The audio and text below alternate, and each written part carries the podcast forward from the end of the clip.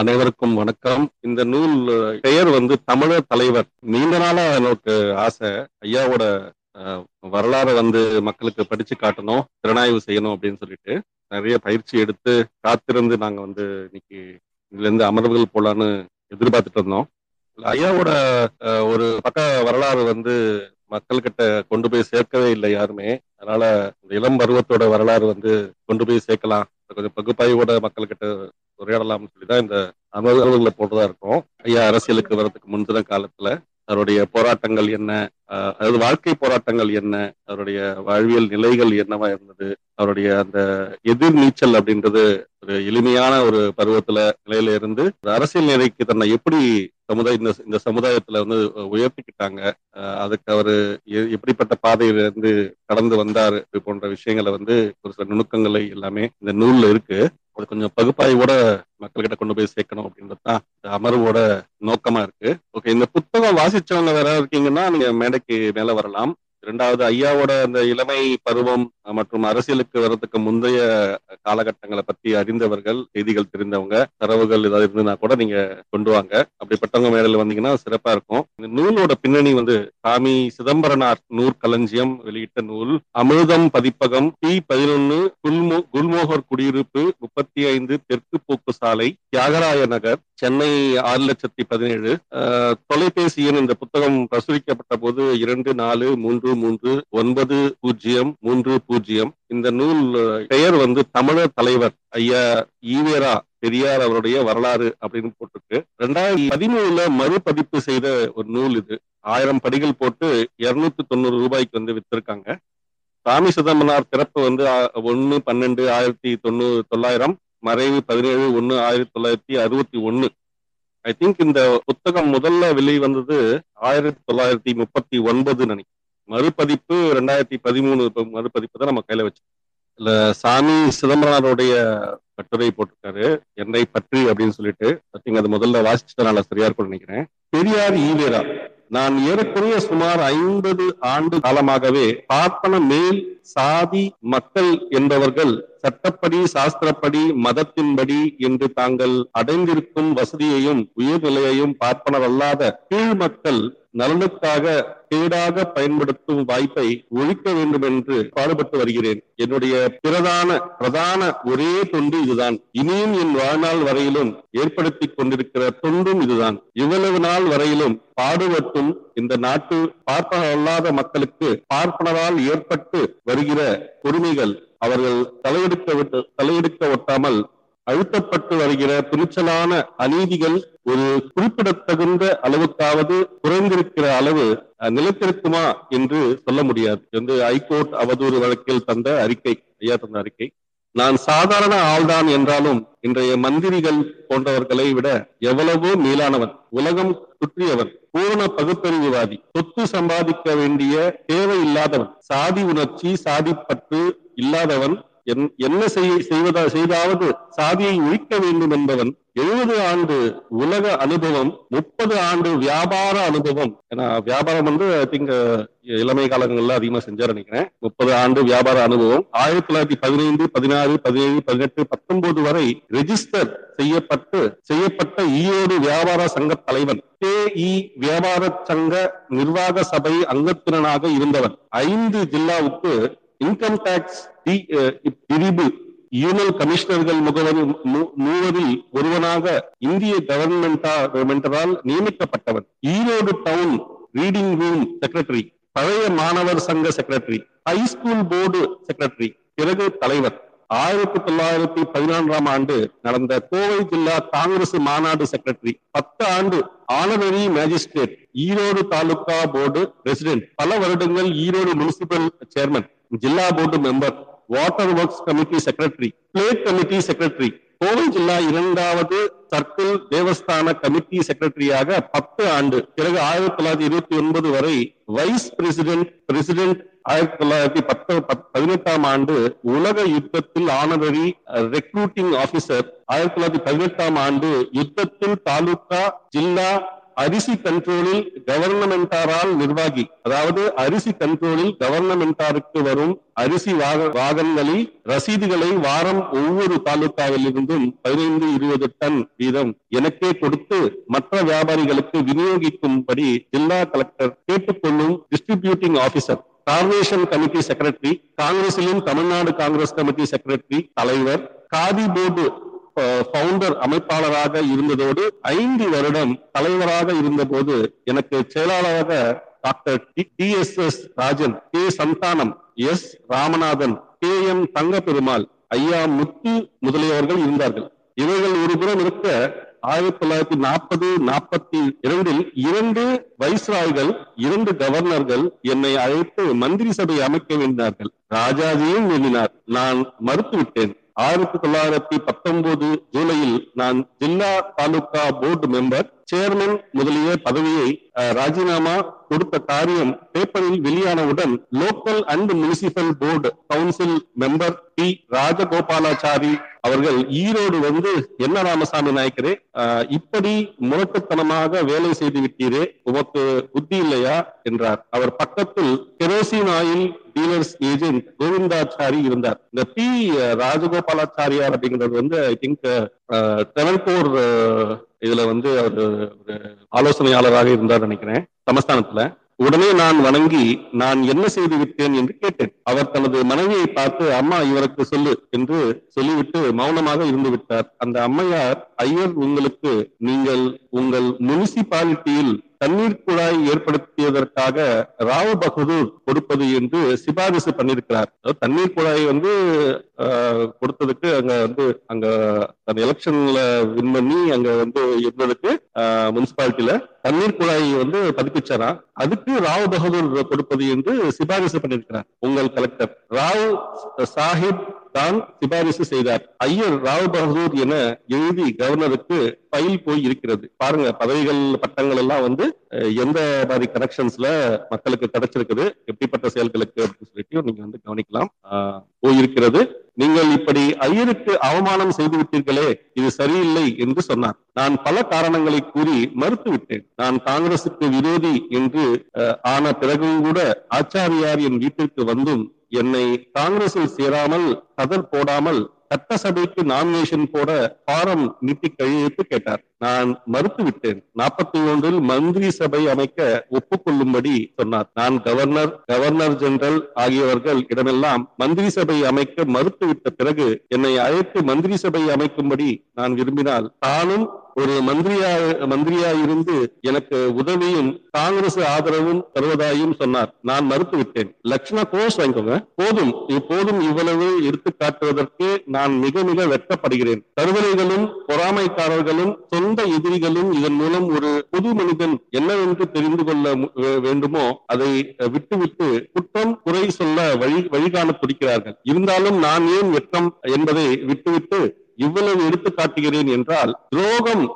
செய்து அயோக்கியனாய் வாழ வேண்டிய அவசியம் எனக்கு எந்த தட- கட்டத்திலும் வந்ததில்லை என்பதை காட்ட காட்டவே ஆகும். எல்லா துறைகளிலும் எனக்கு இந்த மந்திரிகளுக்கு சிறிது கூட குறையாத அனுபவமும் திறமையும் உண்டு என்பதை கூறவும் கூறவுமே ஆகும். ஒன்றை ஒப்புக்கொள்கிறேன். அதாவது நான் பல விஷயங்களில் அறிவு குறைவு உள்ளவனாக இருக்கக்கூடும் பல தவறுகள் செய்திருக்கக்கூடும். இன்றைய கருத்தில் இருந்து நாளை மறுதல் மாறுதல் அடையக்கூடும். பல கருத்துக்களை மாற்றியும் இருக்கிறேன். இவைகளெல்லாம் எனது கண்ணியமான அனுபவம். ஆராய்ச்சியை கொண்டே இருக்கும் தவிர பணம் சேர்க்கவோ பதவி பதவி பெறவோ வாழ்க்கையை மேம்படுத்திக் கொள்ளவோ பெரிய ஆள் ஆகவோ இழிவை மறைத்துக் கொள்ளவோ தடுகளவு கூட காரணம் கொண்டதாய் இருக்காது. அதாவது ஒரு பண்டம் கை கீழ் விழுந்து உடைந்து போவதற்கும் உடைக்க வேண்டும் என்றே கருதி கீழே போட்டு உடைப்பதற்கும் உள்ள வேதம் போன்றதாகும் சரியா? இது வந்து ஐயா வந்து தன்னை பத்தி கூறியிருக்கிற விஷயங்கள். இப்படிப்பட்ட என்னை இந்நாட்டு விடுதலைக்கு குறுக்கே இருந்தவன் துரோகம் செய்தவன் என்று சொல்லும் போது எவ்வளவு மன உரம் இருந்தாலும் நிதானம் தவறத்தான் தூண்டுகிறது. அந்த நிதானம் தவறிய சொற்கள் தான் மேலே என்னை பற்றி குறிப்பிட குறிப்பிட குறிப்பிட்டவை ஆகும். பொறுத்தவர்கள் இன்னமும் சொல்லுகிறேன் நான் வெள்ளையன் வெளியேறுவதற்கு குறுக்கே இருந்ததா இருந்ததாலும் இந்திய சுதந்திரத்திற்கு நான் துரோகம் செய்வது உண்மையாக இருந்ததாலும் இருந்ததாலும் இந்த பாவிகள் மா பாவிகள் பார்ப்பான் ஆதிக்கத்திற்கும் அதனால் ஏற்பட்ட வடநாட்டான் வடநாட்டான் சுரண்டல் ஆட்சிக்கும் இடம் கொடுத்து அடிமையாகி அதனால் பணமும் உதவியும் ப- பதவியும் பெருமையும் சம்பாதிக்கும் சுயநலம் கொண்டல்ல. இப்படி வந்து கட்டுரைகள் தொடர்ந்து போய்கிட்டே இருக்கு. அதாவது ஐயா பத்தி ஐயா பேசிக்கிட்ட சொல்லிக்கிட்ட விஷயங்கள் ஒண்ணுன்னா குறிப்பிட்டிருக்காங்க பல பக்கங்கள்ல.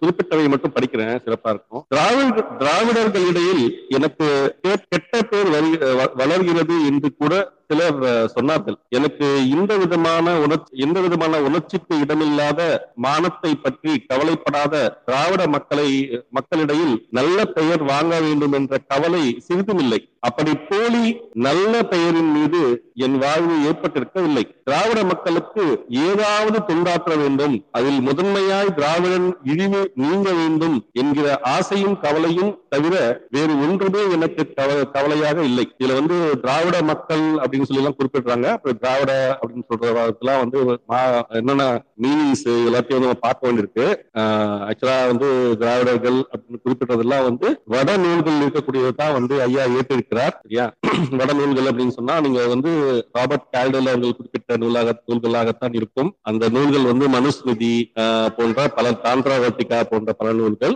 அதுக்குள்ள இருக்கிற திராவிடர் அப்படிங்கிற விளக்கம் வந்து நம்ம பல தடவை பேசியிருக்கோம். ஆனா இங்க இங்க இவர்கள் கூறுவது வந்து ஒரு வேறு ஒரு விதமாக இருக்கிறது. அந்த நூல்களையே மேற்கோள் காட்டினாலும் அதற்கு சரியான அந்த விளக்கம் அப்படின்றது மக்களுக்கு இதுவரைக்கும் யாருமே வந்து கூறவில்லை அப்படின்றது ஒரு வருத்தத்துக்குரிய ஒரு செய்தி. மனுஸ்மிருதியில வந்து திராவிடர் அப்படின்னு சொல்லக்கூடிய அந்த ஒரு ஒரு சாதி ரைட் ஒரு சாதி குழு நிலப்பரப்பை சார்ந்த ஒரு சாதி குழுவாகத்தான் அது வந்து பிரிவாகத்தான் காட்டப்பட்டு அது வந்து ஆரியர்களை அவர்களின் ஒரு பிரிவுகளைத்தான் அது வந்து குறிப்பிடுவதாக மனுஸ்மதியில் உள்ளது. அது வந்து சாப்டர் வந்து பத்து. சரிங்களா? அதுல வாசிச்சீங்கன்னா உங்களுக்கு தெரியும். ஆனா ரொம்ப இலகுவாக என்ன பண்ணுவாங்கன்னா இங்க தென்னகத்துல பதிப்பிக்கப்படுகின்ற தமிழ் நூல்களிலும் சரி மனுஸ்மதிகளில் அந்த விளக்கங்கள் எல்லாமே வந்து மறைக்கப்பட்டிருக்கின்றது இன்னொரு செய்தி. அது ஏன் அப்படி செஞ்சிருக்காங்கன்றது நமக்கு பல தடவை கேள்விகள் கேட்டிருக்கோம். இது யாருமே வந்து நமக்கு விடை அளிக்கவில்லை. எனிவேஸ் ஓகே இந்த புக்கு படிச்சவங்க இருந்தீங்கன்னா எஸ்பெஷலி நல்லது. இதுல வந்து ஐயா வந்து அந்த திராவிட மக்களுக்கு தொண்டாற்ற வேண்டும்னு சொல்றாரு. அதை வந்து முதன்மையாய் திராவிடன் இழிவு நீங்க வேண்டும். அந்த திராவிடன் அப்படின்னு சொல்லக்கூடிய மக்கள் யாரு? அவர்களுக்கு என்ன இழிவு இருந்தது? அதை வந்து ஐயா நீக்க வேண்டும்னு சொல்லிட்டு வாழ்க்கையை அர்ப்பணித்தார். இதெல்லாம் வந்து நம்ம புரிஞ்சுக்க வேண்டிய கட்டாயம் நமக்கு இருக்கு. ஓகே திராவிட மக்களுக்கு ஏதாவது தொண்டாற்ற வேண்டும். அதில் முதன்மையாய் திராவிடன் இழிவு நீங்க வேண்டும் என்கிற ஆசையும் கவலையும் தவிர வேறு ஒன்றுமே எனக்கு கவலையாக இல்லை. எனக்கு வேறு அடைய வேண்டும் வேண்டிய சாதனமும் இல்லை. இதுதான் முதன்மை விஷயமா வச்சிருக்க வாழ்க்கை ஐயாவோட வாழ்க்கையை நகர்த்திருக்கார். இன்று திராவிடத்துக்கு உள்ள இழிவு என்னவென்றால் அவன் சூத்திரனாக இருக்க வேண்டியிருக்கும் இந்து சாரி அவன் சூத்திரனா சூ- சூத்திரனாக இருக்க வேண்டியிருக்கும் இந்துவாக இருப்பதை தவிர வேறு இல்லை இந்து அப்படின்ற ஒரு இதுக்குள்ளேயே வந்து அவன் சூத்திரனாகத்தான் இருக்கணும் இருக்கணும்ன்ற மாதிரி இருக்கான். அதை விட வேற இழிவு இல்லைன்னு சொல்றாங்க. நாங்க வந்து அந்த மனுஸ்மிருதி போன்றவையில வந்து எங்க திராவிடனை வந்து சூத்திரனா சொல்லியிருக்கா? இல்ல வந்து அஹ், பிற்காலங்கள்ல வந்து தமிழர்களை திராவிடர்கள் என்று சொல்றதும் அவர்களை வந்து சூத்திரர்களாக இவர்கள் பேசிக் கொண்டிருந்ததும் ஐயாவோட கடைசி காலகட்டம் வரைக்கும் நடந்தது. ஆனா உண்மையிலேயே வந்து த- இந்த இந்த நாட்டு பூரக்குடிகளை தமிழர்களை அஹ், மனுஸ்மிருதியில வந்து குறிப்பிட்டிருக்காங்களான்றது நமக்கு முதல் கேள்வி. ரெண்டாவது கேள்வி வந்து திராவிடன்ற குறிப்பு என்ன விளக்கங்கள் அதுன்ற இன்னொரு கேள்வி இருக்கு. அது நம்ம கண்டிப்பா பார்க்கணும்.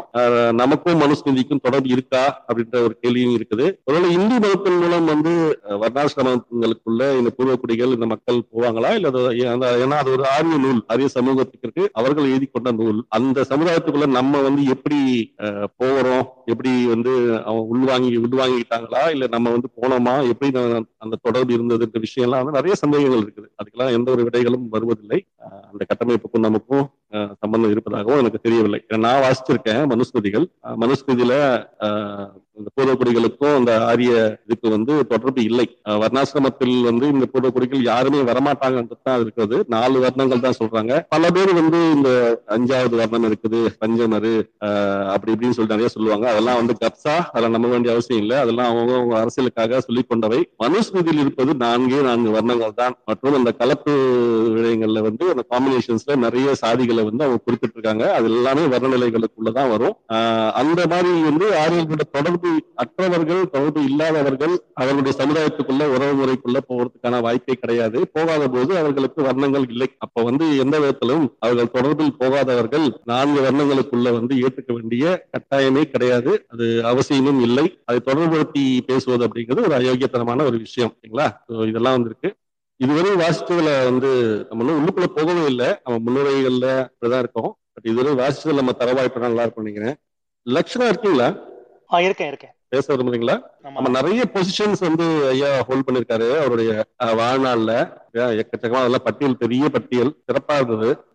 நம்ம வாசிக்க போறது வந்து அந்த நிலைகளுக்கு அவர் போறதுக்கு முன்னாடியான வாழ்க்கை பத்தி. அதனால இந்த லிஸ்ட் நான் வாசிச்சேன் கொஞ்சம் யூஸ்ஃபுல்லா இருக்கும் முக்கியமானது இந்த திராவிட சமுதாயம் இழிநிலை போன்ற விஷயங்களுக்காக நான் வந்து இந்த பத்தியை வாசித்தேன். இதுல வந்து ஐயா வந்து தன்னுடைய நடைமுறைகளை கொண்டு செல்வதற்கு அவருக்கு தொண்டர்கள் தேவைப்படும் இல்லையா? இந்த தொண்டர்கள் தேவைப்படுறவங்களை பத்தி ஐயா வந்து என்ன மாதிரியான குறிப்புகள் எழுதியிருக்காருன்றதை நம்ம வந்து பார்க்க வேண்டிய இல்ல அதுக்கு ஒரே ஒரு ஒரே ஒரு கேள்வி. ஐயா அவர்கள் அவர்களுடைய தொண்டர்கள் எந்த மாதிரி தகுதிகள் அதாவது ஆக்ஸ்போர்ட் யூனிவர்சிட்டி குவாலிஃபிகேஷன் இல்ல வந்து பெரிய பெரிய பல்கலைக்கழக கோல் ஏதாவது தகுதி வாய்ந்த படிப்புகள் இருக்கணும்னு சொன்னாரா? அதை நான் பார்க்குறேன். ஓகே. இது வந்து பக்கம் ஏழுல இருக்கு.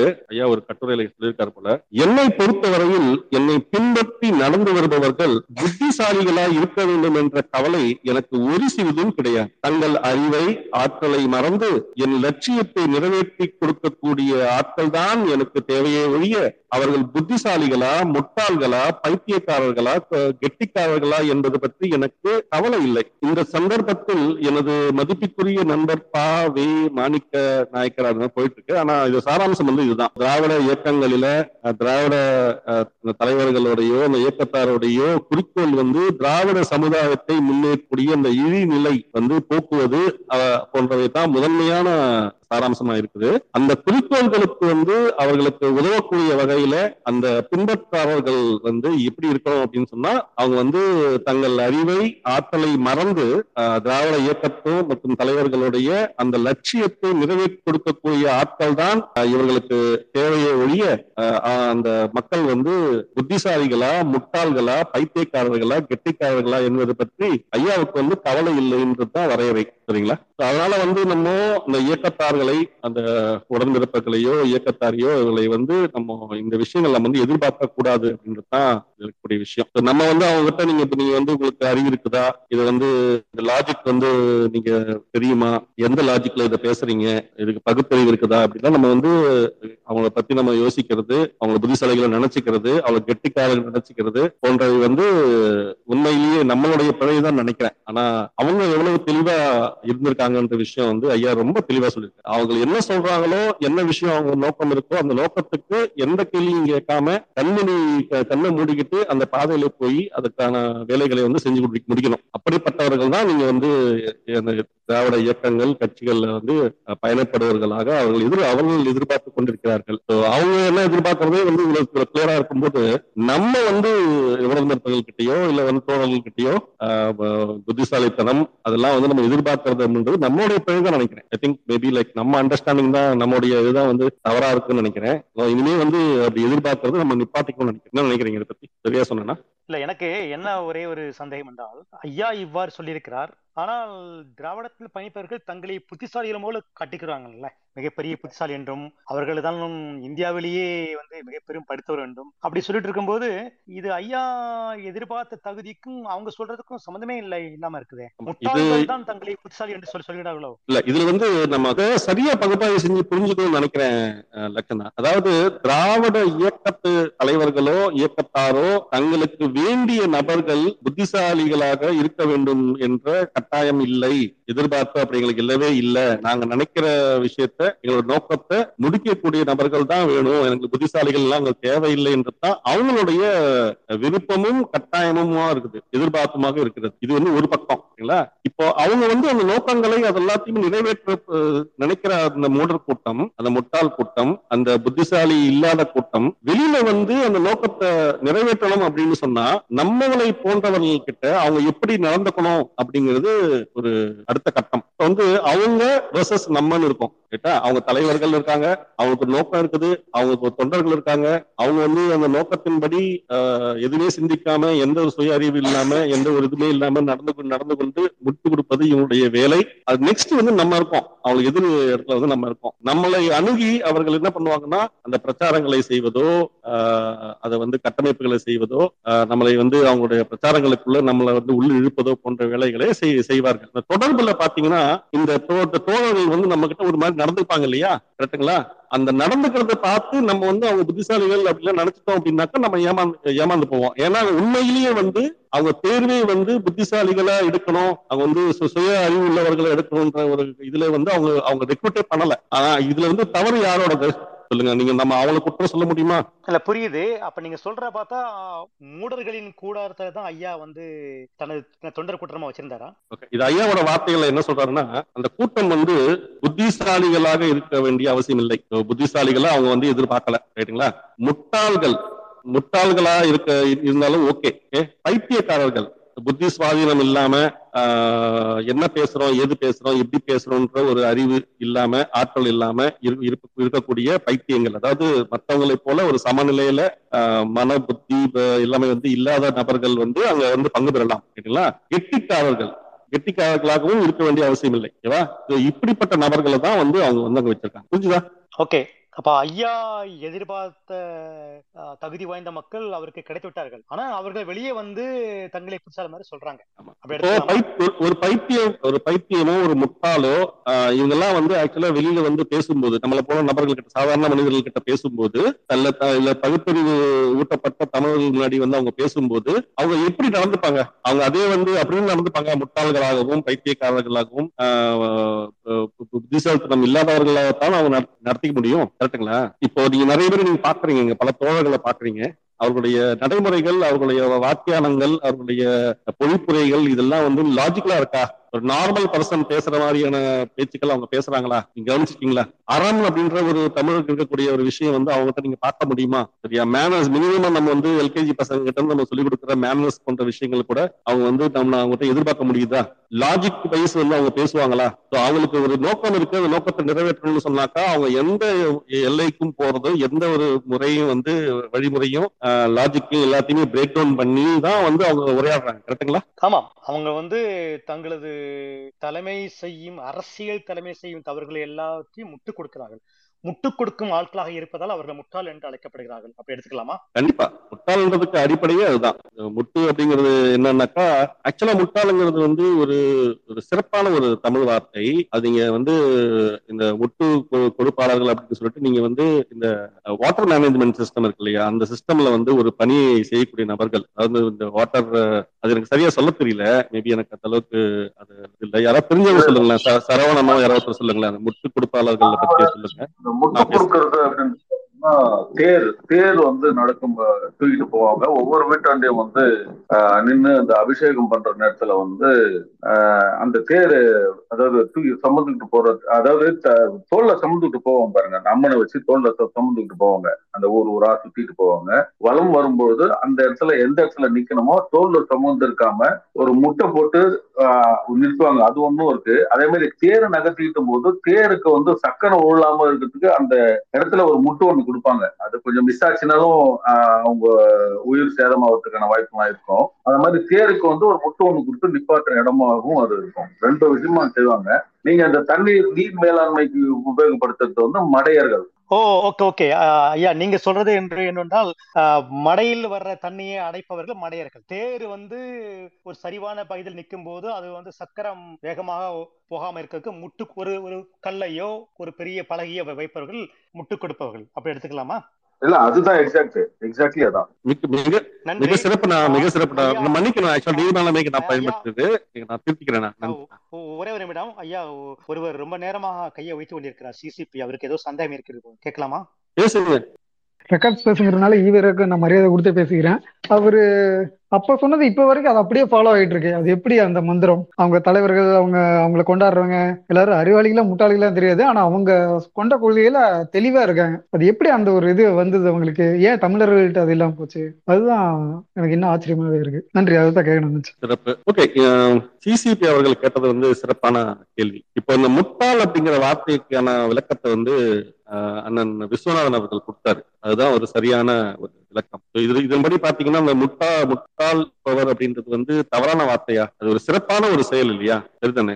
சிறப்பான ஒரு செயலை செய்யக்கூடியது. அதாவது அந்த தேர் அவ்வளவு உயரத்தையும் அவ்வளவு ஒரு சிறப்பான ஒரு கடவுள் போன்றவர்களை வந்து தாங்கிக் கொள்ள தாங்கிக் கொண்டு உலகத்துக்கு படைசாட்டி காட்டிக் கொள்ளக்கூடிய ஒரு ஒரு தேருக்குள்ள வந்து தேர் வந்து உருண்டு ஓடும் பொழுது அதை வந்து சேவை செய்யக்கூடிய நபர்கள் நபர்கள் வந்து வீட்டுக்கு முன்னாடி அதை வந்து நிப்பாட்டுறதுக்கு அந்த தரை வந்து முன்ன பின்னமா இருக்கும். குண்டு குழியுமா இருக்கலாம் எப்படி வேணா இருக்கும். ஆனா அந்த இடத்துல வந்து அது உருண்டு ஓடி தவழ்ந்து கீழே விழுந்து போய்விடாமல் இருப்பதற்காக அதுக்கு வந்து சரியான முறையில அவங்க அந்த பேலன்ஸ் பண்ணி அந்த அந்த கீழே இருக்கிற அந்த நிலத்துக்கு தகுந்த மாதிரி அவங்க வந்து அந்த அதை வந்து முட்டு வந்து வைக்கணும். அரேஞ்ச் பண்ணி வைக்கணும் இல்லையா? அது வந்து ஒரு சிறப்பான ஒரு தொழில்நுட்பம் சார்ந்த ஒரு விஷயம். தொழில்நுட்பம் நான் சொல்றேன். தொழில்நுட்பம் நுண்ணறிவு இதெல்லாம் எல்லாத்தையும் வச்சுக்கிட்டு அவங்க வந்து செய்ய வேண்டிய ஒரு சம சமயோஜித ஆஹ், எண்ணம் சொல்லுவாங்க இல்லையா? அது வந்து வேணும் சென்ஸ் இந்த சென்சிபிலிட்டி வந்து ரொம்ப ஹையா இருக்கணும் அவங்க சென்ஸ் ஆஃப் மைண்ட் அப்படி இருக்கக்கூடியவர்கள் தான் வந்து அந்த முட்டை வந்து சரியான முறையில கொடுக்க முடியும் ஓகேங்களா அதாவது அந்த சூழலுக்கு ஏற்றவாறு அந்த தடைக்கு அந்த அந்த ரோடுக்கு தகுந்த மாதிரி அந்த குண்டு குழிக்கு தகுந்த மாதிரி அதை வந்து நிலையா நின்றுட்டு தவழ்ந்துட்டு விழுந்து செறிஞ்சு உடஞ்சு விழுந்து விழுந்துடாம இருக்கிற மாதிரி அசிங்கப்படாம இருக்கிற மாதிரி வந்து அந்த முட்டு வந்து சிறப்பான முறையில் அவங்க பேலன்ஸ் பண்ணி வைக்கணும். இதுதான் வந்து அந்த முட்டு கொடுப்பாளர்களுடைய கடமை. அந்த கடமை வந்து கொடுப்பவர்கள் வந்து முட்டாள்கள்னு சொல்லுவாங்க. இப்ப சொல்லுங்க நம்ம அவங்க அவங்கள வந்து நம்ம வந்து தவறா புரிஞ்சுக்கிட்டோம் இருக்கோமா இல்லையா? திராவிட விஷயத்துல என்னன்னு சொல்லி கேட்டீங்கன்னா இதே உயிரே போகக்கூடிய ஒரு சூழ்நிலை வரும். அந்த முட்டு கொடுக்குற அந்த பெரிய தேர்வுடைய சக்கரத்தின இடையில அவங்க முட்டு கொடுக்குறவங்க மாற்றுகிறதுக்கான வாய்ப்புகளும் ஆஹ், பாதிக்கு பாதி சதவீதம் ஆஹ், உண்டு. உயிர் கொடுத்து செய்யறவங்க. ஈவன் நீங்க மடையர்கள் அப்படின்னு எடுத்தீங்கன்னா கூட இந்த ஆற்றின் வெள்ளம் வந்து ஆஹ், அதாவது ஒரு ஏரியினுடைய அதனுடைய கொள்ளளவு தாண்டி அது போகும்போது ஊர் அழிச்சிருன்றதால மடைகளில் மடையை வச்சு இருப்பாங்க அந்த அந்த அந்த மடையில என்ன பண்ணுவாங்க கேட்டீங்கன்னா தண்ணியில மூழ்கி போயிட்டு மடையை திறந்து விடணும். அது அட- அடைப்புக்கான ஒரு ஒரு இயந்திரம் மாதிரியான ஒரு அமைப்பு ஒண்ணு இருக்கும். அதை வந்து திறந்து விடுறதுக்காக உள்ள போயிட்டு திறக்கும் பொழுது அந்த மடையிலேயே கூட அவங்க அடிச்சு சென்று உயிர் போகக்கூடிய வாய்ப்பு இருக்கும். இந்த இரண்டுமே வந்து பாத்தீங்கன்னா ஆகச்சிறந்த வேலைகள். ஆகச்சிறந்த ஒரு ஒரு தைரியமும் தன்னம்பிக்கையும் உள்ள ஒரு பயிற்சி பெற்ற ஒரு வேலையா தான் இருக்கும். இதை வந்து சாதாரணமாக இங்க உபயோகப்படுத்திட்டு இருக்கோம். சிறப்பு. லக்ஷன் நான் பேசுங்க இல்ல நீங்க இப்போ ஐயாவோட அந்த புத்தகத்தை படிக்கும்போது திராவிடா திராவிடர் என்று அடிக்கடி ஒரு வார்த்தையை உபயோகப்படுத்திருந்தீங்க ஆனா புத்தகத்தின் தலைப்பு வந்து தமிழர் தலைவர் விதின் பிராக்கெட்ல பெரியார் ஈவேரா வரலான்னு இருக்குது. தமிழருக்கும் திராவிடருக்கும் எப்படி சம்பந்தம்? அதை கொஞ்சம் விளக்கமா சொல்ல முடியுமா? இல்ல உண்மை என்ன அப்படின்னு சொன்னா தமிழருக்கும் திராவிடர்களுக்கும் சம்பந்தமே கிடையாது. இதுதான் வந்து முக்கியமான விஷயம் ஐயா ஐயா சொல்ற அந்த திராவிடர்கள் அப்படிங்கிறவங்க யார் அப்படிங்கிற விஷயம் வந்து அது ஒரு ஆழமான விடயம். அது ஐ திங்க் நூலை வந்து படிக்க படிக்க படிக்க நம்ம ஒரு கட்டத்துக்கு நினைக்கிறேன். அந்த கட்டத்துக்கு வரும்போது நம்ம வந்து அந்த விளக்கங்கள்ல குழுக்கெல்லாம் டீப்பா போல நினைக்கிறேன். அதை நான் வந்து ஒரு சின்ன ஒரு இது சொன்னேன். சரி சுருக்கமா சொல்லணும்னா திராவிடர்கள் என்று சொல்லப்படுவர்கள் தென் இந்திய மலைக்கு கீழே தெற்கில் வந்து பரவிய ஆரிய கூட்டம் அவர்கள் தான் திராவிடர்கள் என்று மனுஸ்மிருதியில வந்து அழைக்கப்பட்டிருந்த ஒரே ஒரு குறிப்பு தான் வந்து முதன்மையான குறிப்பு. இப்ப நீங்க அதை வச்சு நீங்க கொடுக்கப்பட்டிருக்கிற கேல்டுவல் கொடுத்திருக்கிற மற்ற எல்லா நூல்களும் எல்லா ரெஃபரன்சஸும் நீங்க பாத்தீங்கன்னா அது எல்லாமே வந்து தமிழர்களை குறித்தது அல்ல.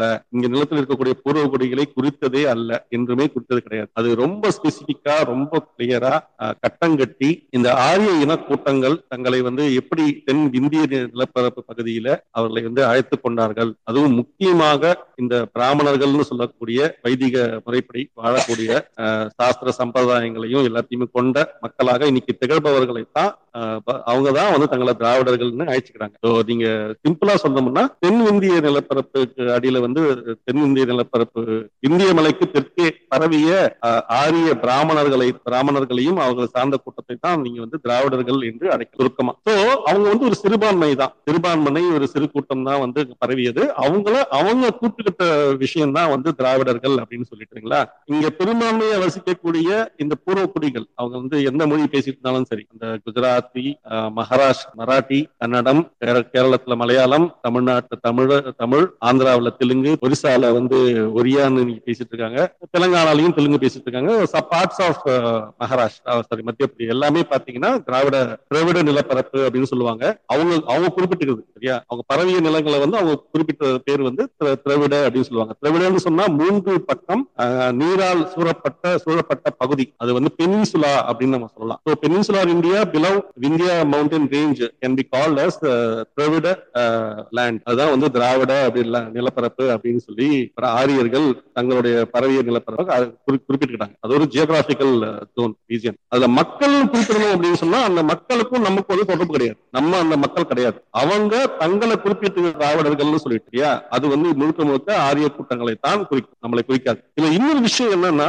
இன்னொரு சொற்றாடல் நீங்க வந்து இணையத்திலையும் எல்லாத்தையும் பார்க்கக்கூடியது நம்ம முதல்வர் அவர்கள் கூட வந்து இருக்காரு அது என்ன அப்படின்னாக்கா திராவிட சரக்கு Dravidian stock I belong to Dravidian stock I am proud Dravidian stock அப்படின்னு சொல்லி போட்டிருக்காங்க. அப்போ வந்து திராவிடர்கள் ஆஹ், ஆரிய கூட்டங்களாக இருக்கும்போது இன்னைக்கு அவங்க எல்லாமே தங்களை வந்து பிராமணர்களாக அழைத்துக் கொள்ளும் பொழுது நிறைய திருமண அந்த மேட்ரிமோனி சைட்ஸ் எல்லாம் நிறைய இருக்குது. ரெஜிஸ்டர் பண்ணப்பட்டு தான் இது இயங்கிட்டு இருக்குது. நூறு வருஷங்களுக்கு மேலே வந்து இயங்கிட்டு இருக்குது. அதெல்லாம் வந்து பிராமணர்களை அழைத்துக் கொள்ளும் போது திராவிட சரக்கு திராவிடியன் ஸ்டாக் அப்படின்னு சொல்லக்கூடிய ஒரு விளக்கம் வந்து திராவிடர்கள் வழி வந்தவர்கள் திராவிடர்களுக்கு பிறந்தவர்கள் அப்படி வம்சாவளிகள் அப்படின்ற பொருள் தான் வந்து திராவிடியன் ஸ்டாக்கு வரும். சிம்பிளா சொல்லணும்னா நான் போகல அதுக்குள்ள வேற மத்த டீட்டெயில்ஸ் எதுவுமே போகல சூத்திரர்கள் ஆனார்கள் அந்த இதெல்லாம் நான் வந்து அதையுமே பேசல. சிம்பிளா வந்து திராவிட சரக்குனாலே திராவிடர்கள் வழி வந்தவர்கள் வழித்தோன்றல்கள் அவர்களின் நீட்சி அப்படின்னு சொல்லக்கூடிய பொருள் ஓகேங்களா இதுல எந்தெந்த வழியில வந்து அந்த திராவிட பிராமணர்கள் தன்னை எக்ஸ்டெண்ட் பண்ணிட்டாங்க? அதாவது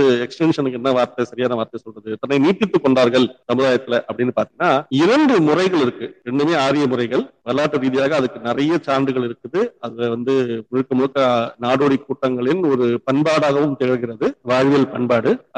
ஒண்ணு வந்து கேரளாவில் நீங்க பார்க்கக்கூடிய ஒரு மேட்ரிலினியல் பாலி ஆண்ட்ரி அதாவது மேட்ரிலினியல்னா ஒரு தாய்வழி சமூகம் மற்றும் பல ஆண்களுடைய உடன் ஒரு பெண் தொடர்பு கொள்ளும் ஒரு முறை சரிங்களா? அங்க வந்து தகப்பனார் பெயர் யார் அப்படின்னு சொல்லிட்டு அந்த பிள்ளைக்கு வந்து சரியாக சொல்ல முடியாது தெரியாது. பல ஆண்கள் வந்து அந்த பெண்ணோட தொடர்புனால. அது ஒரு ஒரு முறை. அந்த முறையில வந்து ஆரியர்கள் ஆஹ் ஓட வந்து ஒரு கலப்பு சாதிகள் வந்து உருவாக்கப்பட்ட அந்த கூட்டங்கள் அவர்கள் அந்த வர்ணநிலைக்குள்ள போயிடுவாங்க. ஏன்னா அவங்க வந்து தொடர்புல இருந்ததுனால அவங்க வந்து அந்த வர்ணநிலைக்குள்ள போயிடுவாங்க. அவங்க தங்களை வந்து சூதர்களா கூப்பிட்டுக்கிறாங்களோ சத்திரியர்கள் கூப்பிட்டுக்கிறாங்களோ வைசியர்களை அடையாளப்படுத்திக்கிறாங்களோ அது அவங்களுடைய குடும்ப பிரச்சனை. சரிங்களா நமக்கும் அதுக்கும் சம்பந்தம் கிடையாது. நம்ம வந்து ஆரியர்களுடைய தொடர்பில் இல்லை. இன்னொரு முறை நான் நான் கண்டெடுத்தது இது வரைக்கும் என்ன அப்படின்னா தேவதாசி முறை அப்படின்னு சொல்லிட்டு ஒரு ஒரு சிஸ்டம் இருக்கு. அது வந்து நீங்க ஒரு பன்னெண்டாம் நூற்றாண்டுகள் போன்ற காலகட்டத்துல நீங்க பன்னெண்டாம் நூற்றாண்டுக்கு பிறகு வந்து கர்நாடகா பகுதி மற்றும் த- தமிழ்நாட்டு பகுதிகளுக்குள்ள கூட அந்த விஜயநகர நாயக்க ஆட்சி காலகட்டத்துல கொண்டு வரப்பட்ட ஒரு முறை. அங்க வந்து அந்த ஜாயிண்ட் ஃபேமிலி சிஸ்டம் தான் அந்த தரவாடுவை கூட ஜாயிண்ட் ஃபேமிலி சிஸ்டம் தான் சொல்லுவாங்க கேரளால இருந்தது அதே போல வந்து இந்த தேவதாஸ் சிஸ்டம் வந்து ஜாயிண்ட் ஃபேமிலி சிஸ்டம் தான் சொல்லுவாங்க. இந்து ஜாயிண்ட் ஃபேமிலி இதுல வந்து அந்த அமைப்புக்குள்ள இருந்தவர்கள் வந்து புழங்கியவர்கள் பிராமணர்கள். நெக்ஸ்ட் வந்து ஒரு சில நாடோடி கூட்டங்கள் அதெல்லாம் வந்து மக்களை அஹ், தமிழகம் அல்லாத பகுதிகளில் இருந்து அழைத்து வரப்பட்டு அங்க வந்து அந்த சிஸ்டம்ல இருப்பாங்க. நாடோடி குழுக்கள் தான் நிறைய பேரு. போகம்னு சொல்லிட்டு ஒரு ஒரு ஒரு கூட்டம் இருக்காங்க. அது நீங்க தேடி பார்த்தீங்கன்னா உங்களுக்கு தெரியும். அவர்கள் முழுக்க முழுக்க இந்த இதுல வந்து தொடங்கியவர்கள். அவர்களுடன் சேர்த்து வந்து இந்த உயர்நிலையில இருந்த ஒரு சில வணிகர்கள் ஒரு சில ஜமீன்தார்கள் மாதிரி இருந்த இருந்தவர்கள் அப்படிப்பட்டவங்க எல்லாம் வந்து அந்த முறையில வந்து தொடர்புல இருந்தவர்கள். நீங்க ஃபார் எக்ஸாம்பிள் நீங்க வந்து ஜஸ்டிஸ் பார்ட்டி ஜஸ்டிஸ் கட்சி இருக்கு இல்லையா? ஜஸ்டிஸ் கட்சியில இந்த பண்ணையார்களாக இருந்த நபர்கள் இருந்தாங்க இல்லையா? தமிழர்கள் மீது ஆதிக்கம் செலுத்தி கொண்டு இருந்த பிறமொழியாளர்கள் இவர்கள் வந்து நீங்க வந்து தோற்றங்களை நீங்க பார்த்தீங்கன்னா நான் டிஸ்கிரைப் பண்றேன் பாருங்க. இது வந்து பெரியார் ஈவேரா சிந்தனைகள் ஐநூத்தி ஐம்பதாவது பக்கம் இதுல என்ன சொல்லுதுன்னா ஆயிரத்தி தொள்ளாயிரத்தி பதினேழாம் ஆண்டிலிருந்து ஆயிரத்தி தொள்ளாயிரத்தி நாற்பத்தி மூன்றாம் ஆண்டு முடிய இருபத்தி ஆறு ஆண்டுகள் மறைந்தன. காலஞ்சென்ற தலைவர்கள் ஆதியில் திராவிடர் கட்சி என்ற பெயரை கொள்வதில் அபிப்பிராய பேதம் கொண்டிருந்தார்கள். இந்த திராவிடர் கழகத்தின் அங்கத்தினர்களாக இருக்கும் தேவாங்கர் அப்படின்னு ஒரு பிரிவு இருக்குது. கேட்டலாம் இவங்க வந்து இந்த வைஷ்யா மாதிரியான பிரிவுகளை வரக்கூடிய நபர்கள்? தேவாங்கர் காலத்தில் தங்களை பிராமணர்கள் என்றே கூறிக்கொண்டிருந்தனர். மேலும் ஆந்திர ஜமீன்தார்களை ஜமீன்தார்கள் தங்களை ஆரியர்கள் என்றே கருதி வந்த வந்தார்கள். காலஞ்சென்ற உறுதியான தலைவர் பனகல் அரசிற்கு பூநூலும் உச்சிக்குருவியும் இருந்தன. அவர் பெரிய சமஸ்கிருத பண்டிதர். ஸ்ரீரங்கத்தில் வடமொழியில் வாசி வாசித்தளிக்கப்பட்ட வரவேற்புக்கு வடமொழியிலேயே பனகல் அரசர் பதிலளித்திருக்கிறார். இந்திய எதிர்ப்பு காலத்தில் ஆரியர் திராவிடர் பிரச்சனை நம் கட்சியை பலமாக ஆக்கிரமித்த போது வெங்கடகிரி ராஜா அவர்கள் அதற்காகவே கட்சியை விட்டு விலகினார். திராவிட சமுதாயம் என்பது என்று நம்மை கூறிக்கொள்ளவே கஷ்டமா இருக்கும் போது தமிழர் என்று எல்லாரையும் ஒற்றுமையாக்க முயற்சி எடுத்தால் கஷ்டங்கள் அதிகமாகும். இங்கேயே பாருங்கள் கண்ணப்பர் தெலுங்கர் நான் கன்னடியன் தோழர் அண்ணாதுரை தமிழர். இனி எங்களுக்கு அஹ், ஆயிரம் சாதி பிரிவுகள். என்னை பொறுத்தவரையில் நான் தமிழன் என சொல்லிக்கொள்ள ஒப்புகிறேன். ஆனால் எல்லா கன்னடியர்களும் ஒப்புக்கொள்ள மாட்டார்கள். தெலுங்கரும் அப்படியே. எனவே திராவிட சமுதாயத்தின் அங்கத்தினர்கள் நாம் நம் நாடு திராவிட நாடு என்று வரைய வரையறுத்துக் கொள்வதில் இவர்களுக்கு ஆட்சேபனை இருக்காது. அது நம்மை பயக்கும் அது நன்மை பயக்கும். எனவே இத்தகைய கேவல நிலை ஒழிய ஜஸ்டிஸ் கட்சி திராவிடர் கட்சியாக மாற வேண்டும் அப்படின்னு ஐயா வந்து சேலத்தில் நடைபெற நடைபெற இருக்கும் மாகாண மாநாட்டிலே இதை இதையே முதல் தீர்மானமாக கொண்டு வர வேண்டும் அப்படின்னு சொல்லியிருக்காரு. எனக்கு ஒரு இப்ப நீங்க சொல்றத பார்த்தா நீதி கட்சியில உள்ளவங்க அந்த பிடி சார் தேகராயர் பெரிய பெரிய ஆட்கள் எல்லாம் ஆரியர்கள் போல்களை நடந்து கொண்டார்கள். ஆரியர்கள் அப்படின்னு சொல்லும்போது இன்றைய திராவிட கட்சிகள் திராவிடத்தின் முன்னோடி நீதி கட்சி சொல்லும்போது ஆரியமும் திராவிடமும் ஒண்ணுன்னு எடுத்துக்கலாமா? கண்டிப்பா நம்ம எடுத்துக்க முடியும். ஆனா நம்ம என்ன பண்ணணும்னா அவங்களுடைய வரலாறுகள் அவங்களுடைய அவங்களுடைய எண்ணங்கள் அவங்களுடைய சிந்தனைகள் அவங்களுடைய கட்டுரைகள் அதெல்லாம் வந்து எந்த முறையில அவங்க வெளிப்படுத்தினார்கள் என்ற விஷயங்களை கொஞ்சம் பகுப்பாய்வு செஞ்சோம்னா அதை நம்ம நீங்க சொல்றதை வந்து உறுதியா உறுதிப்படுத்தியே சொல்லிடலாம். நான் இப்ப என்ன சொல்றேன்னா ஆம் அவர்கள் வந்து தங்களுடைய மனநிலையே வந்து ஏன்னா ஆரியம்ன்றது ஒரு மனநிலை அப்படின்னு சொல்லி ஒரு உருட்டுவாங்க. ஆரியம் அப்படிங்கிறது வந்து ஆரியர் அப்படிங்கிறது மனநிலைன்னு ஒண்ணு உருட்டுவாங்க. ஆரியர்ன்றது ஒரு இனம் அப்படின்னு உருட்டுவாங்க. அது ஒரு பண்பாடு அப்படின்னு சொல்லுவாங்க. அது ஒரு கலாச்சாரம்னு சொல்லுவாங்க. அது ஒரு சிந்தனைன்னு சொல்லுவாங்க ரைட்டா அது ஒரு வாழ்வியல் இன்னும் பல விஷயங்களை சொல்லி உருட்டுவாங்க. அதோட இருக்கக்கூடிய சிந்தனை இருக்கக்கூடியவங்க எப்படிப்பட்டவங்க இருப்பாங்க. வைதிகத்தை தூக்கி பிடிப்பாங்க. இந்த பிராமணர்களை வந்து மதிப்பாங்க. சாஸ்திர சம்பிரதாயங்களை விட்டு கொடுக்க மாட்டாங்க ரைட் அப்புறம் வந்து இந்த வர்ணாசிரம முறை அப்படின்னு சொல்லக்கூடிய அந்த ஏற்றத்தாழ்வுகள் சமுதாயத்துல வந்து கற்பிப்பாங்க. தன் கூட இருக்கிற மக்களை வந்து அப்படி பார்ப்பாங்க. அது வந்து மொழி அடிப்படையிலையும் பார்க்கக்கூடும். இன அடிப்படையில பார்க்கக்கூடும். நிற அடிப்படையில பார்க்கக்கூடும். பிறப்பின் சாதி அடிப்படையில பார்க்கப்படும். இப்படி வந்து பல்வேறு நிலைகள்ல வந்து அந்த அந்த அந்த ப- பரிணாமம் வந்து நடந்துகிட்டே இருக்கும். அடுத்தவங்க வந்து முன்ன முன்ன வராங்கன்னா அவங்க யாரு முன்ன வராங்க? அவங்க வாய்ப்பு கொடுக்கலாமா கொடுக்க கூடாதா அவங்க அமுக்கணுமா? இல்ல வந்து முன்னேற விடலாமா? இப்படி பல விஷயங்கள். அதெல்லாம் கூடியதுதான் வந்து அந்த மனநிலை ஆரிய மனநிலைன்னு சொல்லக்கூடியது. மனநிலை இன்னைக்கே சொல்லிடுறேன். நான் வந்து இன ரீதியா கூட சொல்லல. சோ இவங்க எல்லாருமே வந்து தன்னோட வாழ்வியலையே ஒரு ஆரிய மனநிலையில தான் வாழ்ந்திருக்கிறாங்க. அந்த சின்னங்களை வந்து தங்களை மேல பொறித்து கொண்டிருந்த இருந்தார்கள். நாமமிட்டுக் கொள்வது ஆஹ் அப்புறம் வந்து குடிமையை வைத்து வைத்துக் கொள்வது அப்புறம் வந்து பூணூல்களை அணிவது தங்களை வந்து ஆரியரோ கத்தியரோ பிராமணரோ இல்ல வந்து சூதரரோ என்று அழைத்துக் கொள்வது. இது எல்லாமே வந்து ஒரு ஆரிய மனநிலை கட்டமைப்புக்குள்ள போறதுதான். இன்ஃபேக்ட் என்னை பொறுத்த வரைக்கும் ஈவேரா அவர்கள் ஆஹ் இந்த மனுஸ்மதியில் ஆரியர்கள் சொன்ன அந்த வர்ண வர்ணங்களை வந்து தன்மேல் திணித்துக் கொண்டும் தன் தன் மூலம் சமுதாயத்தின் மேல் திணிப்பதும் கூட ஒரு வகையில் ஒரு வர்ணாசிரம மனநிலையை ஏற்றுக்கொண்ட ஒரு விஷயமா தான் நான் பாக்குறேன் புரியுது நான் சொல்றது? யாருக்காவது சந்தேகம் இருந்தா நீங்க கேளுங்க. ஏன்னா அது இப்ப ஒருத்தன் வந்து உங்களை இழிவான சொல்லு வந்து சொல்றான். ஒருவேளை அப்படி சொல்ல நான் படிச்ச வரைக்கும் வந்து இங்க பூர்வ குடிகளை யாருமே வந்து அவங்க சூதர்கள்னு அதுல வந்து குறிப்பிடலை மனுஸ்மிருதியில. ஆனால் ஒருவேளை இவங்க சொல்லியிருக்காங்களே வச்சுப்போம் அது வந்து அவன் சமுதாயத்துக்குள்ள அவன் வந்து எப்படி பார்வை பாக்குறான்றதுக்கு அவன் எழுதி வச்சு இருந்தான்னு சொன்னா அதை நம்ம தூக்கிட்டு பிரியறதோ அதை நம்ம பிரச்சாரமா கொண்டு போயிட்டு எல்லாக்கிட்டையும் போய் பாரு நீ சூத்துற நீ வந்து ஐயோ நீ அப்படி அப்படியே பிறந்தவன் இப்படி வந்தவன் சொல்றது வந்து அது அது ஏற்றுக்கொண்ட மாதிரிதானே அர்த்தம். அப்ப மக்கள் நமக்கு யாருக்குமே வந்து முடிச்சிடனா ஒண்ணு முடிச்சிடனா இன்னும்- ஒண்ணு. அதே போல இந்த மனுஸ்மிருதிகளோ இல்ல இந்த சமஸ்கிருத நூல்களோ இதெல்லாம் வந்து நமக்கு கரு- சமஸ்கிருதம் நமக்கு கற்பிக்கப்படவே கிடையாது.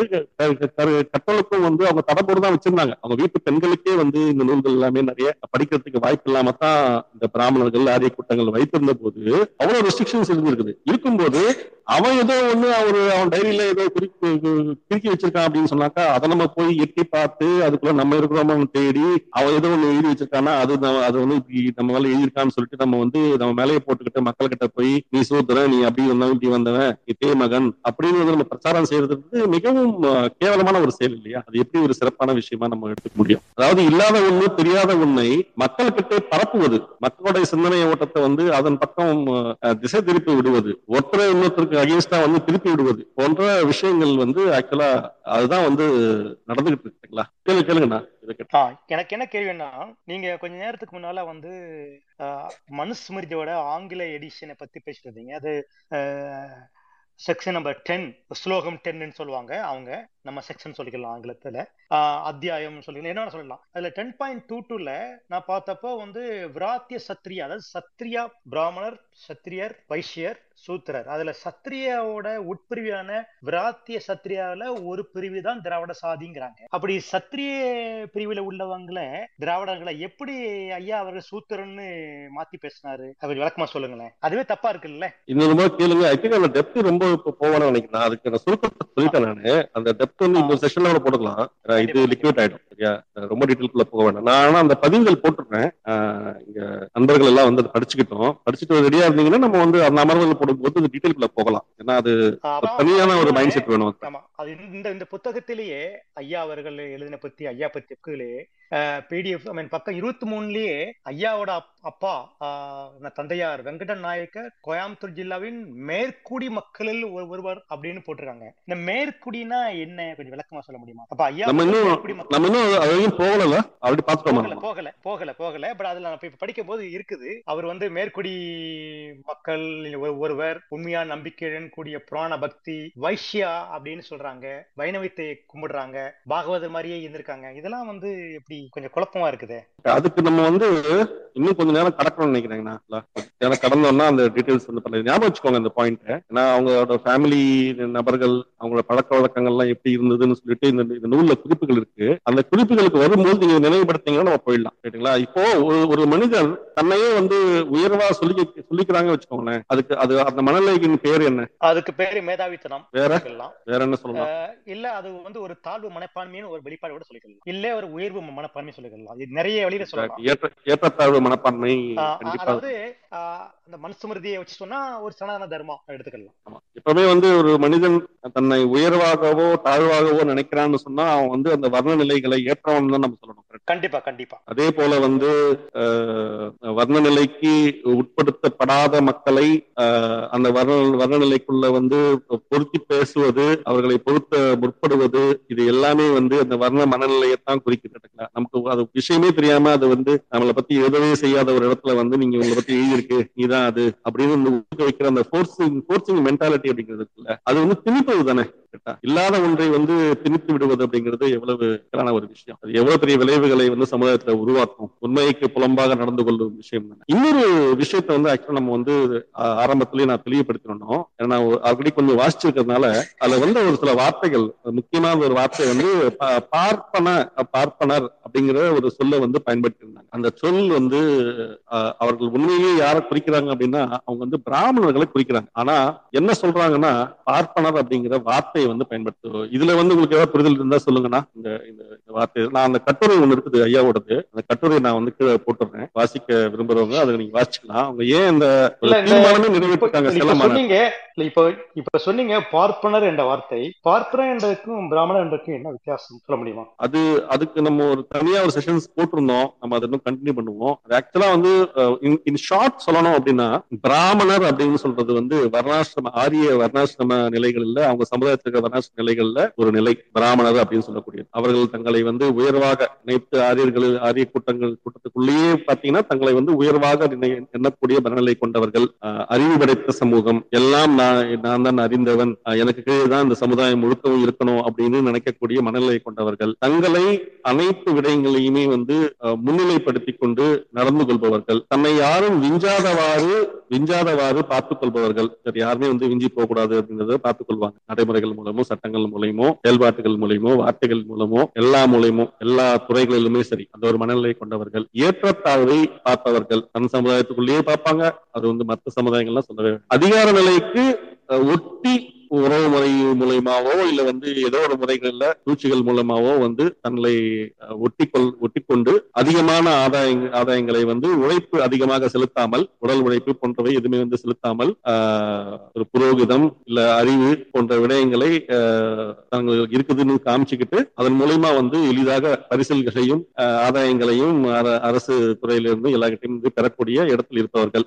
இன ரீதியாக இவர்கள் ஆரியர்கள் அதாவது ஆரியர்கள்னு சொன்னா ஆரியர்கள்னு சொல்றது வந்து பல கூட்டங்கள் இருக்குது. வெளியிருந்து வந்த கூட்டங்கள். அந்த கூட்டங்கள்ல ஒருவர் தான் வந்து இந்த ராமணர்கள் சொல்லக்கூடியவங்க. அவங்க வந்தது பிறகுதான் இங்க ஏற்றத்தாழ்வுகள் எல்லாமே வந்து அமைக்கப்பட்டன இந்த சமுதாயத்துல. முக்கியமா தமிழ் சமுதாயத்துல தமிழ் சமுதாயத்துல வந்து ரொம்ப பிற்காலத்துல தான் வந்து இந்த வர்ண வர்ணநிலைகள் கொண்ட அரசாங்கத்தை அமைத்தார்கள். விஜயநகர நாயக்கர் கால காலகட்டத்தில். அதுக்கு முன்னதாக நீங்க பாத்தீங்கன்னா தமிழ் சமுதாயத்தில் ஏற்றத்தாழ்வுகள் போன்றவை இல்லாத ஒரு அறம் அறம் அறம் படைத்த ஒரு சமுதாயமாகத்தான் தமிழ் சமூகம் சமுதாயம் இருந்தது சரிங்களா இன்னொன்னு வந்து பார்ப்பனர்கள். பார்ப்பனர்கள் சொல்றது வந்து தமிழர்களுடைய அட்மினிஸ்ட்ரேட்டிவ் சிஸ்டம்ல வரக்கூடிய அரசர் அந்தனர் வணிகர் வேளாளர் அப்படின்னு சொல்லக்கூடிய அந்த கட்டுமானத்துல இந்த அந்த அந்த அந்தனர்னு சொல்லக்கூடிய அந்த அந்த பிரிவு அந்த இதுல அந்த அறிவுக்குடி அதை சார்ந்த ஒரு பிரிவு தான் வந்து பார்ப்பனர். பார்ப்பனர் அப்படிங்கிறது அது வந்து அது அறிவியல் சார்ந்தும் கல்வியாளர்களாகவும் படிப்பாளிகளாகவும் என்னது பல கணக்கு வழக்குகள்ல இருந்து வழிபாடு முறைகள்ல இருந்து எல்லாமே அது வந்து மக்களுக்கு கற்பிக்கக்கூடிய நிலையில் இருந்தவர்கள். கோவில்ல அவங்க வந்து ஒரு காலத்துக்கு பிறகு வந்து நம்ம சைவத்தெல்லாம் கட்டி அமைக்கும் பொழுது அவர்கள் வந்து கோவில்ல அந்த மக்களுக்கு அறம் பாடுவது அறநூல்களில் இருந்து அறம் பாடுவது பாடும் வேலையை செய்தவர்கள். அது வந்து நீங்க இன்னைக்கு கண்ணோட்டத்தை பார்த்தீங்கன்னா கோவில்கள் என்பது வெறும் வழிபாடு தலம் தலங்களாக பார்க்கப்படுகின்றன. வெறும் வழிபாடு தலமாக தான் பார்க்கப்படுகின்றன. ஆனா உண்மையிலேயே கோவில்கள் என்பது என்ன அப்படின்னு சொன்னீங்கன்னா கோவில்கள் நிர்வாக தலங்கள் அரசருடைய நிர்வாக தலங்கள். அது வந்து சைசஸ் மே டிஃபர். ஒரு கிராம நிர்வாகத்துக்கு ஒரு கோயிலுடைய கட்டுமானம் ஒரு சிறிய அளவுல இருக்கலாம். ஒரு ஒரு ஒரு அரச ஒரு ஒரு சிட்டியில கட்டமைக்கிறாங்க அப்படின்னா அங்க வந்து ஒரு நிர்வாகம் வந்து பெருசா இருக்கும். கரெக்டுங்களா இன்னைக்கு நமக்கு எப்படி வந்து ஒரு வில்லேஜ் பஞ்சாயத்து ஆபீஸ் வந்து ஒரு சிறிதாகவும் ஒரு ஒரு டவுன் முனிசிபாலிட்டி ஆபீஸ் வந்து கொஞ்சம் பெருசாகவும் ஒரு சிட்டியோட கார்பரேஷன் ஆபீஸ் வந்து மிகவும் இன்னும் பெரிதாகவும் ஒரு ஸ்டேட்டோட ஒரு லெகிஸ்லேட்டிவ் அசம்பிளி போன்றவை வந்து அதை விட மிக பெரியதாகவும் இந்தியன் இப்போ பேரரசு பேரரசோட ஒரு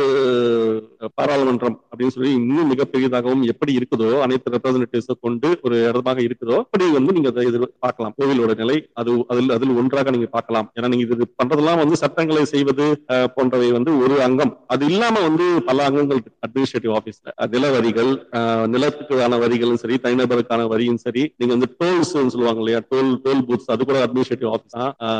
இந்த சொங்கம் வரி வசூலத்தில் அதெல்லாம் வந்து அது அப்புறம் ஜுடிஷியரி நீதி ப- பரிபாலனங்கள் அதுவும் வந்து கோயில சார்ந்த விஷயங்கள் தான். அப்புறம் வந்து வணிகர்கள் வணிகர்கள் ஏராளமானவர்கள் வந்து வந்து வர வர போக அங்க டிரான்சாக்சன்ஸ் நீங்க ஃபாரெக்ஸ் சொல்றீங்க தெரியுமா? ஃபாரெக்ஸ் போன்றவை சரிங்க இம்போர்ட் எக்ஸ்போர்ட்லாம் இது பண்றீங்களா? அதுக்கு எல்லாத்துக்கும் கூட வந்து செய்யக்கூடிய டிரான்சாக்சன் செய்யக்கூடிய ஒரு தளம் வணிக கட்டுமானம் இப்படி பல பரிணாமங்களை கொண்டதுதான் அந்த கோவில் அப்படின்னு சொல்லிட்டு அது வெறும் வழிபாடு தலம் அல்ல.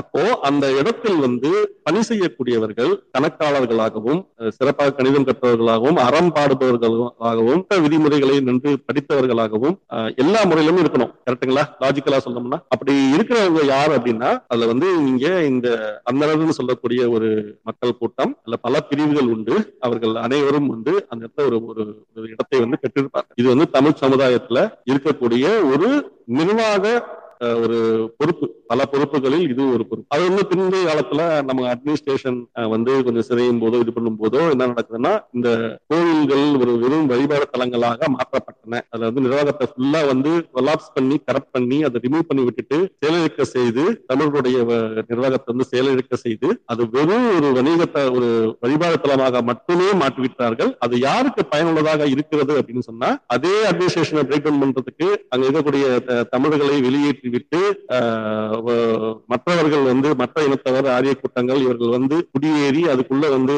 ஊடுருவிய பிறகு அது வந்து அது எல்லாத்தையுமே நீக்கி விட்டுட்டு வெறும் வழிபாடு தலமாக மட்டுமே இருக்குது. அந்த இடத்தில் பிடித்தவர்கள் பிராமணர்கள். பிராமணர்கள்ல பிராமணர்கள் மற்றும் அவர்களின் பிரிவினர் கேட்டீங்களா? அதுதான் நீங்க நம்ம பார்த்துட்டு இருக்கிற கோயில்கள் நடக்கிற விஷயம். அங்க நிறைய தீண்டாமை கடைபிடிக்கப்பட்டது. அங்க வந்து இந்த வைதிக வேதங்களும் சரி வேதம் சார்ந்த மந்திரங்களும் சரி எல்லாமே வந்து புகுத்தப்பட்டன. தமிழ் கோயிலிருந்து அப்புறப்படுத்தப்பட்டது. அந்த கோவில்கள் இருந்து செல்வங்கள் நிலங்கள் இது எல்லாமே கூட வந்து அந்த கட்டுப்பாடு அப்படிங்கிறதுக்கு தமிழர்கள் கையில முழுமையாக இல்லாமல் அது வந்து இன்னைக்கு பல்வேறு பரிணாமங்கள்ல சுத்திட்டு இருக்கு. இதெல்லாம் கொண்டதுதான் வந்து இது. ஸோ பார்ப்பனர்களுக்கும் இதுக்கு வந்து பிராமணர்களுக்குமான ஒரு சிறிய விளக்கம் நான் சொல்லிட்டு நினைக்கிறேன். டவுட் இருக்கா? ரொம்ப டீட்டெயிலுக்குள்ள நான் அந்த பெயர்களுக்குள்ள நான் போகல. ஆனா அதை ரீப்ளேஸ் பண்றாங்க. பிராமணர்கள் வந்து இந்த வைதிகர்கள் வந்து அதை ரீப்ளேஸ் பண்றாங்க. தமிழர்கள் தமிழ் அந்த என்னென்ன பொறுப்புகள் எல்லாம் வகிக்கிறதோ அந்த அளவு சொல்லக்கூடியதுக்குள்ள வந்து எல்லாமே நிறைய ரீப்ளேஸ் பண்ணி தன்மையப்படுத்திக்கிட்டு அந்த பொருளாதாரத்தையும் வந்து தன் பக்கம் திருப்பிக்கிறாங்க. அந்த எடுத்த நிலை தான் வந்து இன்னைக்கு நீங்க பாக்குற அந்த ஆதிக்க நிலை கொண்டவர்களாக இருப்பவர்கள். அவர்கள் தான் இந்த பிராமணர்கள் சொல்லக்கூடியவங்க. இதுல வந்து ஆஹ், நம்ம பார்க்கிற இந்த சொற்பாடல் பார்ப்பனர் என்ற வார்த்தையை வந்து ஆஹ், ஐயாவோ இல்ல அவர்கள் கழகத்தினரோ இன்னைக்கு இருக்கக்கூடிய திமுக கட்சியினரோ அவர்களுடைய தொண்டர்களோ பயன்படுத்தும் வார்த்தை தூஷணம் பண்றதுக்கோ இந்த வர்ணநிலை கொண்டவர்கள் அப்படின்னு சொல்லிட்டு பேசுவதற்கோ மக்களிடத்துல பரப்புரை செய்வதற்கோ அவர்கள் பயன்படுத்தும் வார்த்தை பார்ப்பனர்கள் என்னும் தமிழ் சமுதாயத்தை அவர்கள் குறிக்கின்றனர். ஆனால் உண்மையிலேயே பாத்தீங்கன்னா அவர்களுக்கும் வர்ணநிலைக்கும் சற்றே கூட தொடர்பே கிடையாது. அந்த அவர்கள் வர்ணநிலையை பாவித்தவர்களும் கிடையாது அந்த நிலையில வாழ்ந்தவர்களும் கிடையாது. இரண்டாவது அது ஒரு ஒரு தனி சமூகமே கிடையாது. கற்றவர்கள் கல்வியாளர்கள் ஆஹ், இவங்க எல்லாமே வந்து அந்த ஒரு புது ஒரு ஃப்ளூயிடான ஒரு சொசைட்டி தான் வந்து தமிழ் சமூகமாக இருந்தது பொறுப்புகள் தான் வந்து அங்க முக்கியமே தவிர அது வந்து பிறப்பின் அடிப்படையில எடுத்து செய்யக்கூடிய விட- விடயமாக தமிழ் சமூகம் இல்லை. சோ நீங்க இன்னைக்கு சாதிகளாக சொல்லக்கூடிய அந்த தொழில் முறை வர்ண நிலை நீங்க இன்னைக்கு சொல்லக்கூடிய அந்த நிலை இருக்கு இல்லையா? ஜாதின்னு சொல்றீங்கல்ல அந்த அது வந்து அந்த காலத்தில் கிடையாது. அங்க வெறும் தொழில்கள் தான் இருந்தது. அந்த தொழில்களும் யார் வேணாலும் எந்த தொழில் வேணாலும் நீங்க வந்து உங்களுக்கு திறமையை நீங்க வளர்த்துக் கொண்டீர்களே ஆனால் அந்த வேலைகளை நீங்கள் செய்யலாம் அப்படிங்கிற ஒரு ஒரு ஒரு நெறிமுறை தான் இருந்தது இந்த சொசைட்டில.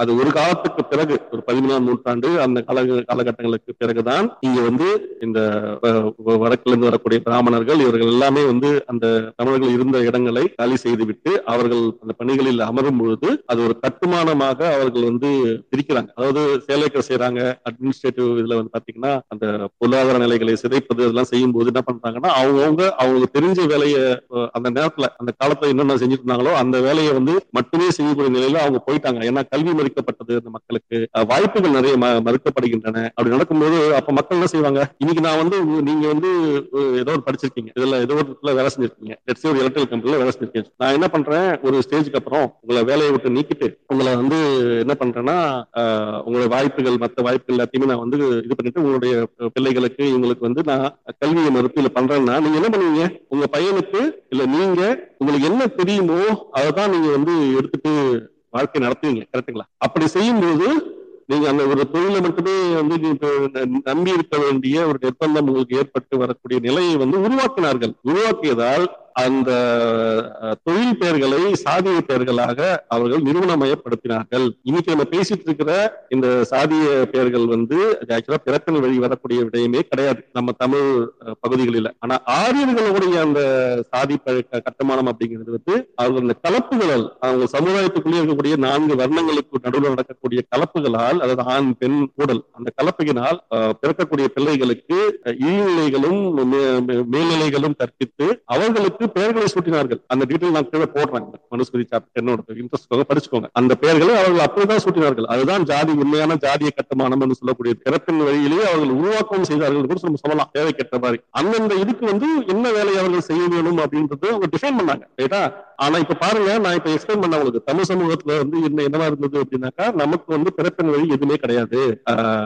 நமக்கு விரும்பிய வேலைகளை நம் நம்ம வந்து கற்று செய்தோம் தேர்ச்சி பெற்று செய்தோம். அது ஒரு காலத்துக்கு பிறகு என்ன ஆச்சுன்னா அது வந்து அந்த ரெஸ்ட்ரிக்ட் பண்ணிட்டாங்க. அந்த செக்மெண்ட்ல ஏரியா அந்த தொழில்கள்ல. இப்ப நம்ம இன்னைக்கு சுமந்துட்டு வந்து ஏராளமான வந்து தொழில் பெயர்கள் நம்ம சுமந்துட்டோம் ஜாதி பெயர்கள் கிடையாது. ஆனா ஜாதின்னு சொல்லப்படுது. நமக்கு வந்து இப்போ பிறப்பின் அடிப்படையில கிடையாது. விஷயம் புரிஞ்சுதுங்களா உங்களுக்கு? அவங்க வந்து பிறப்பின் அடிப்படையில பா- பாகுபாடு காமிச்சு பிரிச்சு எடுத்து கடைசியில அவங்க என்ன வேலை செய்யணும்னு டிஃபைன் பண்ணி வச்சிருந்தாங்க. ஆனா நம்ம இடத்துல வந்து ஆல்ரெடி நம்ம ஒரு ப்ரோக்ரஸிவ் அட்வான்ஸ் சொசைட்டா இருக்கிறப்ப வந்து அந்த தொழில்களை ஆல்ரெடி நம்ம கையில வச்சிருக்கோம். ரைட் தொழில்களை நம்ம வந்து முன்னேறிய சமூகமாக நம்ம செய்து கொண்டிருந்தோம். As a functionality of the society as as a uh, of mutual society. அதை வந்து அதன் அடிப்படையில அவங்க வந்து பிறப்பின் அடிப்படை மாதிரி வந்து கன்வெர்ட் பண்ணி இன்னைக்கு நம்ம கற்பிச்சிட்டு இருக்காங்க நம்ம வர்ணங்களே கிடையாது. ஆனா நம்ம வர்ணங்கள் இருக்கிற மாதிரி இவங்க வந்து திரும்ப திரும்ப திரும்ப நமக்கு வந்து அந்த மைண்ட்ல வந்து புகுத்திக்கிட்டே இருக்காங்க. எனக்கு வர்ணத்துக்கும் எனக்கு சம்பந்தம் இல்லடா. எனக்கும் ஆரியனுக்கும் எந்த தொடர்பும் கிடையாதுடா. நான் கூட உறவுமுறை கூட வச்சுக்கலடா. அவங்க எந்த தொடர்பும் நாங்க இல்லப்பா. எதுவுமே இல்லைன்னு நான் எப்படி அவங்க சமுதாயத்துல போக நீங்க கேட்டேன். இல்ல. உன்னை நீ வந்து இப்படிதான் ஏத்துக்கணும். நான் இப்படிதான் அடையாளப்படுத்துவேன். உன்னை வந்து நான் ஒரு ஆரிய பிராமணர்களின் வழித்தோன்றலாகத்தான் நான் அவங்களை குறிப்பிடுவேன். நீ திராவிடன். நீ வந்து இருக்கிறதுலயே வந்து ரொம்ப இழிவான பிறப்பு. நீ இழி பிறவி. நீ இப்படி பிறந்தாய் அப்படி பிறந்தாய் அப்படின்னு சொல்லிட்டு நமக்கும் எந்த ஒரு நிலை அந்த இதுக்கும் சிஸ்டமுக்கும் சம்பந்தமே இல்லாத நம்மளை வந்து அதோட பொருத்தி பொருத்தி பொருத்தி பேசுற மாதிரியான நிலை வந்து இந்த திகாவினர் திராவிட கழகத்தினர் செய்தார்கள். நான் அந்த ப- பகுப்பாடை வந்து நான் அப்படிதான் பாக்குறேன் தூதர்கள்னு சொல்றதும் மற்ற மற்ற சொற்களை வைத்து அதை கூட சேர்த்து பேசுறது எல்லாமே வந்து அதுல ஒரு அங்கமா தான் பாக்குறேன் மற்றபடி ஒரு கட்டுரை ஒன்று போட்டிருக்கேன் கீழே. அது வந்து எப்படி அழகாக அந்த ராமணர் அந்த சொல்ல வந்து நம்ம மேல அதை அதை உச்சரிக்காமலே பார்ப்பனர் என்ற சொல்ல வந்து நம்ம மேல திணிக்கிறாங்க அப்படின்றதுக்கு அழகான ஒரு கட்டுரை நான் கீழே போட்டு படிக்கிறேன் கேளுங்க. பிராமணன் என அழையாதி பிராமணன் என அழையாதின்னு சொல்லிட்டு கட்டளை விடுறாங்க. இதை படிச்சு பாருங்க. வார்த்தைக்கு வார்த்தை நீங்க படிக்கணும். வார்த்தைக்கு வார்த்தைக்கும் சென்டென்ஸ் சென்டென்ஸுக்கும் நீங்க வந்து பொருள்நிலை பொருளை கண்டிப்பாக நீங்க வந்து அதை வந்து உணர வேண்டும். ஏன்னா ரொம்ப முக்கியமான ஒரு கட்டுரை இது. இது நடைமுறை எந்த அளவுக்கான ஒரு தாக்கத்தை வந்து நம்ம சமுதாயத்துல விளைவிச்சிருக்கின்றது நீங்க வந்து புரிஞ்சுக்கணும். சரியா? புரிஞ்சுக்கிட்டு நீங்க உங்களுடைய எல்லா பதிவுகள்லயும் சரி உங்களுடைய பேச்சுக்கள்லயும் சரி இந்த உண்மை நிலையை அறிஞ்சு நீங்க நடந்துக்கணும். அதுதான் நான் இவ்வளவு பேசினேன் சரியா? சும்மா டைம் பாஸ் பண்றதுக்காகலாம் பேசல. அண்ணன் கேட்ட கேள்விக்கு. லாஜிக்ஸ் எல்லாமே வச்சு போட்டு உங்களுக்கு சொன்னேன். டீட்டெயில்ஸ் எல்லாம் வேணும்னா நீங்க கண்டிப்பா நீங்க போயிட்டு இன்னும் நூல்களை படி படிச்சு எல்லாம் பண்ணுங்க சரியா? இந்த கட்டுரையில என்ன சொல்றாங்கன்னா பிராமணன் என அழையாதீர் பார்ப்பனர்கள் தம்மை பிராமணர்கள் என்று கூறிக்கொண்டு பிராமண பிராமணால் ஓட்டல் என்று போட்டுக்கொண்டு நம்மை பஞ்சமன் சூத்திரன் என்ற வகுப்பில் குறிக்கும் ஹரிஜனன் நாயுடு ரெட்டியார் முதலியார் பிள்ளை ஆச்சாரி செட்டியார் நாடார் முதலிய பெயர்களால் அழைத்தும் அழைத்துக் கொள்ளும்படி செய்தும் வருகிறார்கள். அதாவது பதிவு தட் இஸ் ரெஜிஸ்டர் ஆகும் ஆதாரங்களில் அப்படி போட்டாக வேண்டும் என்று கட்டாயப்படுத்துகிறார்கள். இன்று இடத்தில் இருக்கும் சாதிக்கும் வகுப்புக்கும் இதுதான் தத்துவமாக இரு- இருந்து வருகிறது. இந்த பேராகிராஃப் நீங்க நான் வந்து இன்னொரு வாட்டி படிக்கிறேன். நீங்க ரொம்ப ஷார்ப்பா வந்து இது கவனிங்க சரியா? என்ன இதுல ஆக்சுவலா இந்த குறிப்பிட்டிருக்கிற ஒரு சில வகுப்புகள் இருக்காங்களே அந்த வகுப்புக்கான ரெஃபரன்ஸ் வந்து உங்களுக்கு இன்னொரு இடத்துலயும் கிடைக்கும் அது என்ன அப்படின்னா ஆயிரத்தி தொள்ளாயிரத்தி ஐம்பதுகளில ஐ திங்க் ஐயா காமராஜர் அவர்கள் வந்து எலெக்ஷன்ஸ்க்கு போகும்போது அவர் இந்த சாதிய பின்னோக்கம் இருக்கக்கூடியவர்களுக்கோ மத பின்னோக்கம் இருக்கக்கூடியவர்களையோ வந்து தன்னுடைய இணைச்சிக்கவே கிடையாது. அவருக்கு அந்த விருப்பமும் கிடையாது. கம்யூனல் சோர்சஸ் சொல்லுவாங்க. அந்த மாதிரி சக்திகளை தன்னோட இணைத்துக் கொள்ளவே இல்லை இல்லையா? ஆனா ஈவரா என்ன செய்யறாரு அப்படின்னா தானாகவே முன் வந்து தன்னுடைய பத்திரிகையில் காமராஜர் அவர்களுக்கு தன்னுடைய ஆதரவை நீட்டிக்கிறார். அவராவே வந்து நானே வந்து சப்போர்ட் பண்றேன்ற மாதிரி வந்து தன்னோட பத்திரிகையில நானே வந்து சப்போர்ட்டிங்கா வந்து எழுத ஆரம்பிக்கிறாரு பேச ஆரம்பிக்கிறாரு செயல் செயல்பாடுகளை செய்ய ஆரம்பிக்கிறார். ஆனா காமராஜர் அவர்களுக்கு தீனான ஒரு பாலிசி இருந்தது. எந்த ஒரு சாதி மத நான் என்னுடன் இணைத்துக் கொள்ள மாட்டேன் அப்படின்னு தான் அவங்க பயணப்பட்டிருக்காங்க ரைட் சோ அப்படி இருக்கும்போது ஐயா தன்னை இணைச்சுக்கிட்டு ஒரு சில கட்டுரைகள் எழுதுறதோ இல்ல வந்து இது பச்சை தமிழன் காமராஜன் சொல்லி இப்ப பேசக்கூடிய விஷயம் வசனங்களோ இதெல்லாம் வந்து அவ- அவரா செஞ்சுக்கிட்ட விஷயமா தான் நம்ம என்னால பார்க்க முடிஞ்சது ஆதாரங்கள் அடிப்படையில. ரெண்டு பேரும் இணைஞ்சுக்கிட்டு காமராஜர் அவர்களும் ஈவராவும் இணைஞ்சு உட்கார்ந்துகிட்டு மாநாடுகளை போட்டு இல்ல வந்து பொழிப்புரைகளை செஞ்சோ இல்ல எலெக்ஷன் இது பண்ணியோ வந்து ப்ராபகண்டா பண்ணியோ வந்து எனக்கு எந்த செய்தியும் இது கிடைக்கல. இருந்ததுன்னா யாராவது சொல்லுங்க. அடுத்த பேசும்போது நான் திருத்திக்கிறேன். அப்போ அப்ப ஒரு சம்பவம் பண்றாரு ஈவரா. இந்த அப்ப வந்து இந்த பிராமணால் ஹோட்டல்னு சொல்லிட்டு நிறைய ஹோட்டல்கள் இருந்தது. ஆரிய பவன் போன்ற பல ஹோட்டல்கள் வந்து பிராமணர்கள் நடத்திய நடத்தின ஹோட்டல் இருந்தது. அது அந்த ஹோட்டல்கள்ல வந்து பாத்தீங்கன்னா ஒரு பாகுபாடுன்றது ஓரளவுக்கு காட்டப்பட்டும் இருந்தது. அது வந்து பிராமணர்கள் தான் சாப்பிடணும் கிடையாது. ஆனா பிராமணர்கள் அல்லாதவர்கள் அங்க வந்து உணவு அருந்த வேண்டும் என்றால் அங்க வந்து அவர்கள் விரும்பினால் பகுப்பு அந்த அவங்களுக்கான அந்த இது வந்து டிஸ்கிரிமினேஷன் வந்து அவங்க காட்டலாம். முதலாளிகளாக இருப்பவர்கள் பிராமணர்கள் காட்டலாம். ரைட் டு அட்மிஷன் வந்து அவங்க தான் வந்து கையில வச்சு அப்படி இருக்கும்போது அங்க ஒரு போர்டு போடப்பட்டது. போர்டு போட்டாங்க எலெக்ஷன் அப்போ. ஐயாவோட ராமல் கிட்ட பேசி அவர் பண்ண ஒரு ஒப்பந்தத்தின் பேர்ல வச்சது. அந்த போர்டுல வந்து ஒரு சில சாதிகளின் பெயர்கள் குறிப்பிடப்பட்டிருந்தன. குறிப்பிடப்பட்டு இவர்கள்லாம் வந்து இங்க வந்து வந்து சாப்பிடலாம் இங்க வந்து அனுமதிக்கிறோன்ற மாதிரியான போர்டு வந்து போடப்பட்டது. அந்த போர்டு போட்ட பிறகு ஆக்சுவலா அது செட்டப் வந்து வெரி டிஃப்ரெண்டான செட்டப் அந்த செட்டப் நான் வந்து இன்னொரு இன்னொரு முறை இதே செய்தியை நான் வந்து வேற மாதிரியான தகவல் தகவல் கூட நான் பேசுறேன். அது எப்படிப்பட்டதா வந்து பின்னணியில் இருந்திருக்கலாம் அப்படின்னு சொல்லிட்டு அந்த குறிப்பிடப்பட்ட வகுப்புகள் எல்லாமே செஞ்சது பிறகு அது மிகப்பெரிய ஒரு கிரிட்டிசிசமுக்கு ஆளாச்சு சரியா? நியூஸ் பேப்பர்கள் கீழ் கீழ்ச்சாங்க அப்புறம் வந்து இந்த திமுகவினர் என்ன பண்ணாங்க அப்படின்னா அவங்க வந்து பிராமணர்களை உட்பட அனைத்து சமுதாயத்தினரையும் அவங்க வந்து அனுமதிச்சாங்க. இதுக்கு அந்த எலெக்ஷன்ல வந்து நாங்க ஆதரவான நிலையில வந்து பேசினாங்களா பேசி அவங்க தகுந்தவர் அதுவும் கட்சிக்குள்ள சேர்க்கறது வேற விஷயம். ஆனா அனைத்து சமுதாயங்களையும் வந்து உள்ளடக்கி கொண்ட ஒரு அரசியலை தான் அவர்கள் பேசினார்கள். ஏன்னா இந்த பக்கம் பாத்தீங்கன்னா ஈவேரா ஒரு எலிமெண்டா வந்து ஒரு சாதியவாதியாக மத எதிர்ப்பாளராக தன்னை வந்து முன்னிலைப்படுத்தி கொண்டு அவர்கள் வந்து காமராஜர் அவர்களுடைய தன்னை தன்னையே தானே இணைத்துக் கொண்டு அவர் வந்து ஒரு அரசியல் பண்ணார். அந்த அரசியல்ல வந்து பிராமண எதிர்ப்பு போன்ற பல்வேறு விடயங்களை வந்து அவர் பேசி பேசியிருந்தார். அவருடைய நடைமுறையில இருந்தது. அது வந்து கண்டிப்பா உங்களுக்கு அந்த சமுதாயத்தினருக்கு அவர்கள்லாம் வந்து ஒரு எரிச்சலை செய்யக்கூடும் அது ஒரு பாலிடிக்ஸ் அது காமராஜர் செஞ்சா நம்ம சொல்ல முடியாது அது ஈவரா செய்தார் காமராஜர் இணைத்துக் கொண்டு. அந்த நிலையில திமுகவினர்ல இருக்கக்கூடிய அண்ணாதுரை கருணாநிதி கருணாநிதி வந்து ஆக்சுவலா கடை கடைசி கட்டத்துல தான் நம்ம தீப்புரி ஆறுமுகம் மாதிரி ரேஞ்சில் தான் அவர் இருப்பாரு. பட் இருந்தாலும் நம்ம வந்து இன்னைக்கு ஒரு பெரிய தலைவர் ஆனதால அவர் பேர் நம்ம சொல்லுவோம். இல்ல? அவங்க எல்லாமே என்ன பண்ணுவாங்கன்னா எதிர்நிலையில உட்கார்ந்துக்கிட்டு அனைத்து சமுதாயத்திற்கும் ஆதரவான கருத்துக்களை பேசிக்கொண்டு பிராமணர்களையும் உள்ளடக்கிய ஒரு அரசியலை வந்து அவர்கள் செய்கிறார்கள். அவர்கள் எல்லாருமே அவங்க வந்து அட்ராக்ட் பண்றாங்க. அண்ட் ஈவரா அவர்களுக்கும் காமராஜர் அவர்களுக்கும் எதிரான ஒரு பிரச்சாரங்களை தூஷண வார்த்தைகள் இருந்து எல்லாமே வச்சு அவங்க வந்து மக்கள் நிலையில அரசியல் பண்றாங்க. செய்து அந்த ஓட் போலரைசேஷன் சொல்லுவாங்கல்ல அதை வந்து அவங்க செய்வாங்க. இந்த கேம் எப்படின்னாக்க இது ஒரு முழு மூணு மூணு- முனை விஷயமா நீங்க பார்க்கலாம். எதிர்காலத்துல வந்து ஐ திங்க் திமுக வெல்- வெல்ற வரைக்கும் இது எப்படி கேம் போயிட்டு இருக்குன்னா தமிழர்கள் அப்படின்னு ஒரு வந்து ஒரு ஒரு ஒரு பிரிவு வச்சுக்கோங்க. அது வந்து யார் வேணா இருக்கலாம். அது வந்து இங்க எந்த தமிழ் தலைவர் எந்த கட்சியாக எது வேணா இருக்கலாம். ஆளுமைகளாக வரக்கூடியவர்கள் ஒரு பக்கம். ஈவேரா அப்படின்னு சொல்லக்கூடியவர் வந்து ஒரு ஒரு பக்கம். திமுக அப்படின்னு சொல்லக்கூடியது ஒரு பக்கம். இந்த மூன்று இதை வந்து வச்சுக்கோங்க. அப்போ தமிழர்கள் யார் இந்த பக்கம் வந்தாலும் சரி அவங்களோட வந்து ஈவேரா வந்து ஒரு கேம் போடுவார். ஒரு கேம் போட்டு அதுக்கான பிரச்சாரங்கள் எல்லாத்தையும் வந்து செய்வாங்க. இன்னொரு பக்கத்துல பாத்தீங்கன்னா இந்த திமுகவினர் வந்து தமிழ் முக்கியமாக தமிழர்களை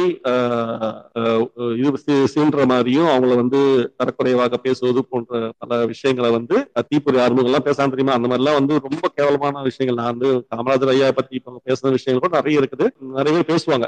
நம்ம அதையே திருப்பி பேச வேண்டாம். ஸோ அந்த மாதிரி செஞ்சு என்ன பண்ணுவாங்கன்னா போலரைசேஷன் பண்ணுவாங்க. சோ இந்த போலரைசேஷன்ல வந்து சிறிது சிறிதாக திமுகவினர் வலுவை வந்து சேர்த்துக்கிட்டே வந்துதான் கடைசியில அவங்க வெல்றாங்க. வென்ற உடனே என்ன நடக்குது அப்படின்னா அது வரைக்கும் சண்டை இட்டுக்கிட்டு பொது- பொதுத்தளங்கள்ல சண்டையிட்டுக் கொண்ட ஒரு வடிவத்தை கொடுத்த திக திமுகவினர் ஈவேரா அவர்கள் மற்றும் கருணாநிதி அண்ணாதுரை அந்த குழுவினர் எதிர்மூலமாக இருந்தவர்கள் ஒன்ஸ் திமுக வென்ற உடனே அந்த ஆட்சி அதிகாரம் எல்லாமே வந்து உங்கள் காலடியில் தானே ஐயா அப்படின்னு சொல்லிட்டு தானே முன்னின்று போயிட்டு ஐயா கிட்ட அவர் வந்து சமர்ப்பணம் செய்யறார் இன்ஃபேக்ட் திமுக திமுக கட்சிக்கே வந்து தலைவராக அவங்க வச்சிருந்த போஸ்ட் வந்து ஈவர் அவர்களுக்காக அவர் வந்து ஒதுக்கி வைத்திருந்தார்கள் இது கூடுதலான செய்தி. இதெல்லாம் வந்து ஒரு அரசியல் பின்னோட்டத்துல தான் வந்து ஒரு ஒரு முறையாகத்தான் அவர்கள் செய்தார்கள் என்று நம்ம பார்க்கலாம். நம்ம எப்படி இந்த தன் தொண்டர்களை தேடும் படலமும் நம்ம அவங்களை எப்படி பார்வை பார்க்கிறோம் அவங்க நம்ம நிறைய லாஜிக் எதிர்பார்க்கிறோம் அப்படின்ற விஷயம் எல்லாம் வந்து நம்மளுடைய பிழைன்னு நான் எப்படி சொன்னேனோ அதே போல இந்த அரசியலை புரிந்து கொள்வதிலும் வந்து நம்ம மிகப்பெரிய ஒரு ஒரு தவறான கண்ணோட்டத்துல பார்த்துட்டு இருந்திருக்கோம் இது வரைக்கும் அப்படின்னு நான் நினைக்கிறேன். ஆனா நான் சொன்னதுல ஏதாவது மாற்று கருத்து இருக்கா உங்களுக்கு? இல்ல மாற்று கருத்து பெரிதாக இல்ல. நீங்க சொல்றது அந்த அரசியல் வடிவம் அப்படிதான் அமைஞ்சது கடைசியில. அவங்களுக்குள்ள அடிச்சுக்கிட்டாலும் கடைசியில வந்து அதாவது காற்றுள்ள புதிய தூற்றுக்கொள் அப்படின்னு சொல்லுவாங்க தமிழ்ல. எந்த பக்கம் காத்து அடிக்குதோ அந்த பக்கம் ஐயா போயிட்டே இருந்திருக்காரு. ஆஹ் ஐயா ராஜாஜி இருந்தனா அங்க ஒரு பேச்சு. அதே ராஜாஜி இடத்துல ஐயா காமராஜ் வந்தா அதுக்கு ஒரு பேச்சு. அவரை தூக்கி சொல்றது பச்சை தமிழர்னு சொல்றது. அப்புறம் அதே இடத்துல வந்து ஐயா அண்ணாதுறையை வந்துட்டாருன்னா அதுக்கு ஒரு பேச்சு. இப்படிதான் வந்து ஐயா அவர்கள் வந்து அவருடைய வியாபாரம் நல்லபடியாக நடந்து கொண்டே இருந்தது அப்படிதான் சொல்ல முடியும். ஆமா பிராமணால் போட்டோன்னு சொல்றதுக்கூடிய விஷயத்த கூட பின்னணியில வந்து அந்த வியாபார கண்ணோட்டம் தான் இருந்ததாக நான் பாக்குறேன் ஆனா அது வந்து நம்ம இன்னொரு தளத்துல பேசுவோம் அந்த நேரத்துல. சரியா? இந்த கட்டுரையை முடிச்சிடுறேன் இந்த கட்டுரையை நான் திருப்பி வாசிக்கிறேன். பிராமணன் என அலையாதீர் பார்ப்பனர்கள் தம்மை பிராமணர்கள் என்று கூறிக்கொண்டு பிராமணால் ஓட்டல் என்று பேசிக்கொண்டு என்று போட்டுக்கொண்டு நம்மை பஞ்சமன் சூத்திரன் என்ற வகுப்பில் குறிக்கும் அரிஜனன் குறிக்கும் அரிஜனன் நாயுடு ரெட்டியார் முதலியார் பிள்ளை ஆச்சாரி செட்டியார் நாடார் முதலிய பெயர்களால் அழைத்தும் அழைத்துக் கொள்ளும்படி செய்தும் வருகிறார்கள். நீங்க எப்படி திராவிடர்கள் நீங்க வந்து அழைத்துக் கொள்ள மாதிரி இவங்க செய்யறதும் வந்து இதே போல முறை தானே பிராமணர்கள் என்ன செஞ்சிருந்தாங்களோ அதே நிலையை தானே வந்து இவங்களும் பின்பற்றாங்க என்ன வித்தியாசம் இருக்குன்னு நாங்க ஜஸ்ட் ஒரு அடிஷனல் கேள்வி கேட்கிறேன் ரைட்ல வாசிக்கிறேன். அதாவது பதிவு அதாவது ரெஜிஸ்டர் ஆகும் ஆதாரங்களில் அப்படி போட்டாக வேண்டும் என்ற கட்டாயத்துக்குள்ள கட்டாயப்படுத்துகிறார்கள். இன்று நடப்பில் இருக்கும் சாதிக்கும் வகுப்புக்கும் இதுதான் தத்துவமாக இருந்து வருகிறது. அது உண்மைதானே? என்னென்ன பதிவுகள் வந்து செய்யறாங்களோ ஒரு காலத்துல வந்து அவங்களே கூட வந்து நாங்க திராவிடர்னு சொல்லி நீங்க அறிவிச்சுக்கோங்க அப்படின்னு சொல்லி எல்லாம் கூட இந்த கணக்கெடுப்பு நடக்கும் டைம்ல எல்லாம் சொல்லியிருப்பாங்க. ஒவ்வொரு முறையும் கணக்கெடுப்பு எடுக்கும்போது அந்த மாதிரி நடைமுறைகள் நிறைய பேர் செய்யறாங்க இவங்க மட்டுமே கிடையாது. அவங்க வகுப்பினரை வந்து இப்படி அழைச்சுக்கோங்க அப்படி கூப்பிட்டுக்கோங்க இப்படி டிக்ளேர் பண்ணுங்க அப்படின்னு சொல்றாங்க. இன்ஃபேக்ட் நம்ம இந்தியன் சொல்ற அந்த சிட்டிசன்ஷிப் இதுல வந்து நேஷனாலிட்டின்னு நம்ம கேட்கப்படும். அந்த நேஷனாலிட்டிலையும் வந்து நம்ம இன்னைக்கு இந்தியன் தான் போடுறோம் ரைட் அது ஒரு செல்ஃப் டிக்ளரேஷன் பட் உண்மையிலேயே நேஷனாலிட்டி அப்படிங்கிறது வந்து இந்தியன் கிடையாது. நேஷனாலிட்டி அப்படிங்கிறது நம்ம ஃபில் பண்ண வேண்டியது நீங்க தமிழராக இருந்தால் நான் தமிழன் ரைட் தெலுங்கராக இருந்தால் நான் தெலுங்கன் அப்படின்றத நேஷனா தான் உங்களோட நேஷனாலிட்டி ஆனா இவங்க என்ன செய்யறாங்கன்னா நம்ம கையாலேயே வந்து நம்மளை பதிவு செய்ய விடுறாங்க. இந்தியன் சொல்லிட்டு போட விடுறாங்க. நம்ம நேஷனாலிட்டி இடத்துலயும் இந்தியன் போட வைக்கிறாங்க. அந்த ரிலீஜன் இடத்துல நீங்க சை- சைவம் அப்படின்லாம் உங்களால போட முடியாது. நீங்க வந்து போட முடியாது கிடையாது ஆக்சுவலா நீங்க போட்டீங்கன்னா அது யாரும் மறுக்க முடியாது. ஆனா அது ஹிந்துன்னு போட்டுக்கிற மாதிரி செஞ்சு செய்ய வச்சுட்டு அது ஹிந்துங்கிறத ஒரு மதமாக நீங்களே அறிவிக்கிற மாதிரியான ஒரு விஷயத்தை வந்து செஞ்சு வச்சிருக்காங்க. இதெல்லாம் நீங்க பாருங்க. உண்மையை நீங்க தெரிஞ்சிட்டீங்கன்னா இதுல இது எல்லாமே உங்களுக்கு வந்து அஹ், வித்தியா கிளியரா தெரியும். ஆனா இதெல்லாம் வந்து நம்ம முன்னோர்கள் கற்பிச்சிருக்கணும். ஐயா ஐயா போன்றவர்கள் வந்து ஒரு இயக்கத்தை கட்டியமைத்து இந்து மதத்தையும் இந்து மதத்தின் மூலியம் வந்து சாதிய முறைகளை கடைய வேண்டும் என்று நினைக்கக்கூடியவர்களும் அவ்வளவு எதிர்ப்பதன் காற்றல்னு சொல்லிக் கொண்டவர்கள் இந்த விடயங்களை எல்லாம் வந்து எதிராக போராடி இதை சட்ட ரீதியாக இதை எல்லாத்தையுமே நிவர்த்தி செஞ்சு கொடுத்துக்கணும் மக்களுக்குலாம் அதுதான் வந்து உண்மையான ஒரு இந்து மத எதிர்ப்போ சனாதன எதிர்ப்போ வர்ண நிலைகளை எதிர்ப்பு நிலையோ காட்டக்கூடிய ஒரு விஷயமாக நம்ம என்னால பார்க்க முடியும் தொடர்கிறேன். இரண்டாவது பத்தி பார்ப்பனர்கள் பிராமணர்கள். ஆனால் பார்ப்பனர்கள் அல்லாத மற்ற இந்துக்கள் என்பவர்களாகிய நாம் யார்? சூத்திரர்கள் என்- என்- என்பதாகத்தானே நாமே ஒப்புக்கொண்டதாக ஆகிவிடுகிறது. ஆதலால் பார்ப்பனர்களை நாம் பிராமணர்கள் என்று ஒப்புக்கொண்டதாக காட்டுவதோ அல்லது நாம் அவர்களை பிராமணர்கள் என்று அழைப்பதோ சொல்வதோ ஆதாரங்களில் எழுதுவதோ ஆகிய காரியங்கள் நம்மை நாமே இழிவுபடுத்திக் கொள்வதாகவும் நமது கருத்துக்கும் ஆசைக்கும் முரணாக நடந்ததாகவும் ஆகிறது. எனவே இது ரொம்ப முக்கியமான கட்டம். எனவே திராவிடர் கழக அங்கத்தினர்களும் ஆதரவாளர்களும் தங்களால் நடத்தப்படும் பத்திரிகைகள் எழுதப்படும் வியாசகங்கள் வியாசங்கள் புத்தகங்கள் கடிதங்கள் முதலியவற்றில் கண்டிப்பாக கண்டிப்பாக பார்ப்பனர் என்று குறிப்பிட வேண்டிய இடத்தில் பிராமணன் பிராமணர்களை என்கின்ற வார்த்தைகள் விழாதபடி பார்த்துக் கொள்ள வேண்டுமாய் வேண்டிக் கொள்கிறேன் சரியா? ரொம்ப கிளியரா வந்து பார்ப்பனர்களை பிராமணர்களாக்கியாச்சு ஆக்கியாச்சு பிராமணர்களை பார்ப்பனர்களாக்கியாச்சு. கடைசியில வந்து ரெண்டுமே சேர்த்து வந்து என்ன பேர் போட சொல்றாருன்னா பார்ப்பனர்னு போட சொல்றாங்க இதுதான் வந்து இன்னைக்கு வரைக்கும் இந்த கழகத்தினர் எல்லாருமே வந்து எழுதுற விஷயங்களா இருக்கட்டும் பேசுற விடயங்களா இருக்கட்டும் அவங்க வந்து தமிழ் பார்ப்பனர்களை தூஷணம் செய்வதாக எழுதுகிறார்களே ஒழிய அந்த உண்மையான அந்த வரலாறை நடத்தியவர்கள் பிராமணர்கள் அப்படின்ற விஷயத்தை வந்து மேற்கோள் காட்டி காட்டுவதே இல்லை மக்கள் கிட்ட அப்ப நீங்க வந்து ஒரு எதிர்ப்பு நீங்க கொண்டு நீங்க பேசுறீங்க செய்றீங்கன்னா நீங்க யாரை எதிர்ப்பீங்க? பொதுமக்களாகிய நாம் எல்லாரும் சொல்லுங்க. இந்த வசனங்களை கேட்டுட்டு இப்ப நடந்து நடந்துக்கும் போது நம்ம திட்டும் போது நம்மளும் அந்த வார்த்தையை பயன்படுத்தும் போது நம்ம உண்மையிலேயே யாரை திட்டுறோம்? நம்ம நம்ம சக குடியான பார்ப்பனர்கள் அவர்களை நாம் தூஷணம் செய்து அவர்களை ஒடுக்குவோம் நம்ம கையாலேயே நம்ம ஒடுக்குவோம் கேட்டீங்களா? அது அவங்களுக்கு பின்னடைவு தான் கொடுப்போம். அதனால அவங்க ஒடுக்கப்படுவார்கள் நம்மளே கைப்பட பண்ணலன்னா கூட அந்த மனநிலை வந்து நம்ம திரும்ப திரும்ப செய்யும் போது கருத்துக்களை பதிவிடும் போது அவர்கள் ஒடுக்கப்படுவார்கள் சமுதாயத்துல ஆனால் அங்க உண்மையிலேயே நீங்க அடிக்கோலிட்டு காட்ட வேண்டிய நபர்கள் ராமணர்கள் சொல்லக்கூடியவர்கள் அவர்கள் வந்து எந்த ஒரு பதிவும் இல்லாமல் எந்த ஒரு இதுக்கும் பாத்தியமாக காட்டப்படாமல் மக்கள் கிட்ட வந்து அழகாக அவர்கள் வந்து மறுக்களிக்கப்பட்டு அவர்கள் அழகாக வந்து மறைக்கப்படுவார்கள். தான் இந்த சூ இந்த சூழல் இருக்கக்கூடிய ஒரு சூழ்ச்சி. அதை வந்து தொடர்ச்சியா இன்று வரைக்கும் செஞ்சுக்கிட்டு இருக்காங்க திகாவினர் அப்படின்ற விஷயம். பேசுங்க லட்சுமணா. இல்ல இப்ப நீங்க முக்கியமான ஒரு பகுதியை சொன்னீங்க. அப்ப வந்து ஐம்பத்து ஆயிரத்தி தொள்ளாயிரத்தி ஐம்பத்தி மூணு ஐம்பத்தாறு காலகட்டத்துல தான் தமிழ் சென்னை மாகாணம் பல மாநிலங்களாக பெரியது. அப்ப அதற்கு முன்ன வரைக்கும் சென்னை மாகாணம் என்று கிட்டத்தட்ட இப்ப இருக்கிற ஐந்து மாநிலங்கள் பிளஸ் பாண்டிச்சேரி உள்ளடக்கியதான் இருந்திருக்குது. அப்படி இருக்கும்போது ஐயா அவர்கள் பார்ப்பனர் என்ற ஒரு தமிழ் பேசும் ஒரு சமூகத்தை மட்டும்தான் சாடி பேசியிருக்காரு. தவிர அவர் சார்ந்த கன்னட பிராமணர்களோ இல்ல அவருடைய பூர்வீக சார்ந்த தெலுங்கு பிராமணர்களையோ இல்ல கேரளால உள்ள நம்புதிர்களையோ அவர் எய்த்து எந்த அரசியலும் பல்ல செய்யவில்லை என்று எடுத்துக்கலாமா? எடுத்துக்கலாம் கண்டிப்பா. முழுக்க முழுக்க முழுக்க முழுக்க இல்ல முழுக்க ஒரு முழுக்க ஒரு வ- ஒரு வன்மமா இல்லையா? இல்ல அது வந்து பார்ப்பனர்கள்ன்ற பேர்ல தானே செய்யறாங்க நம்ம கைகளை வைத்துக் கொண்டு நம்மளது கண்களை குத்திக் கொள்வது குத்திக் கொள்ள வைப்பது அப்படிங்கிற ஒரு நடைமுறை தானே. இப்ப நம்ம பேசின விஷயங்கள் ஒரு சமுதாயத்தின் பால் பார்வை கொண்ட எவரா இருந்தாலும் சரி எளிதில் புரிந்து புரிந்து கொள்ளக்கூடிய ஒரு விடயம் வரலாறை வச்சு லைட்டா வச்சு பார்த்தீங்கனாலே உங்களுக்கு புரியக்கூடிய ஒரு விடயம். இல்லைன்னா அந்த மக்கள்கிட்ட நீங்க உருவா உரையாடினாலே உங்களுக்கு வந்து தெளிவு பெறக்கூடிய ஒரு விடயம். அவர்களுக்கு இருக்கிற இன்னல்கள் என்ன அவர்களுக்கு நடந்த சிக்கல்கள் என்ன இந்த சொற்றாடலை வந்து நம்ம பிறகு செய்து பேசும்போது அவர்களுக்கு வரக்கூடிய ஏராளமான பிரச்சனைகள் என்ன? அவர்கள் வந்து எப்படி வெளியே வந்து புது சமுதாயத்தை நடமாடும் நிலை வந்து அவர்களுக்கு இருந்ததா? அதை வந்து அவங்க வந்து ஏன்னா மானமுள்ள நபர்கள் யாருமே வந்து சுத்தி இருக்கிற சமுதாயம் முழுக்க முழுக்க அவங்களுக்கு எதிராக திருப்பி விடும்போது அவங்களை எப்படி வந்து நடமாடி இது பண்ண முடியுன்ற விஷயங்கள்லாம் அவங்க ஃபீல் பண்ணிருப்பாங்கல்ல இல்ல அவங்களுக்கு ஒரு கட்டாயமும் வந்து சமுதாயத்தை நம்ம உருவாக்கி இருப்போம் கரெக்டுங்களா நான் நம்மன்னு சொல்றது வந்து நம்ம எல்லாரையுமே சேர்த்து சொல்றேன் நான். நம்மளும் இதுல ஒரு பாத்தியமா இருந்திருக்கிறோம் ரைட் தமிழ் பார்ப்பனர்கள் இந்த மாதிரி எல்லாமே வந்து தீகாவின் ஒரு நிகழ்ச்சி நிரலுக்குள்ள போயிட்டு அவங்க கொடுக்குற அந்த கமாண்ட்ஸை வந்து மூடர்களாகவும் முட்டாள்களாகவும் திறமை அற்ற திறமைசாலிகள் அற்றவர் திறமை திறமையற்றவர்களாகவும் நம்ம மாறி மாறிக்கொண்டு போயிட்டு வர்ணநிலையை ஏற்றுக்கொண்டவர்களாக நம்ம நம்ம வந்து பிஹேவ் பண்ணும்போது இவங்க கொடுத்த நடையை தான் நம்ம பயன்படுத்திருக்கோம். நம்மளும் சேர்ந்து பார்ப்பனர்களை இன்னைக்கும் தூஷணம் பண்ணிட்டு தான் இருக்கோம். ஆனா உண்மையா நம்ம குறிப்பிட வேண்டியவர்கள் யார்? அவங்க வந்து நம்ம பேசுறதே கிடையாது. ரைட் அதான் சிக்கல் தாக்கம் அப்படிங்கிறது ஒரு ஒரு தலைமை ஒரு தலைவர் ஒரு இயக்கம் கட்டுறவங்க ஒரு கட்சி நடத்துறாங்க அப்படின்னும் போது ஒரு பொது ஜன மக்களோட தொடர்பில் வந்து ஒரு பரப்புரைகளை செய்யக்கூடிய ஆளுமைகளாக நம்ம வந்து பார்க்கணும். அவர்கள் வந்து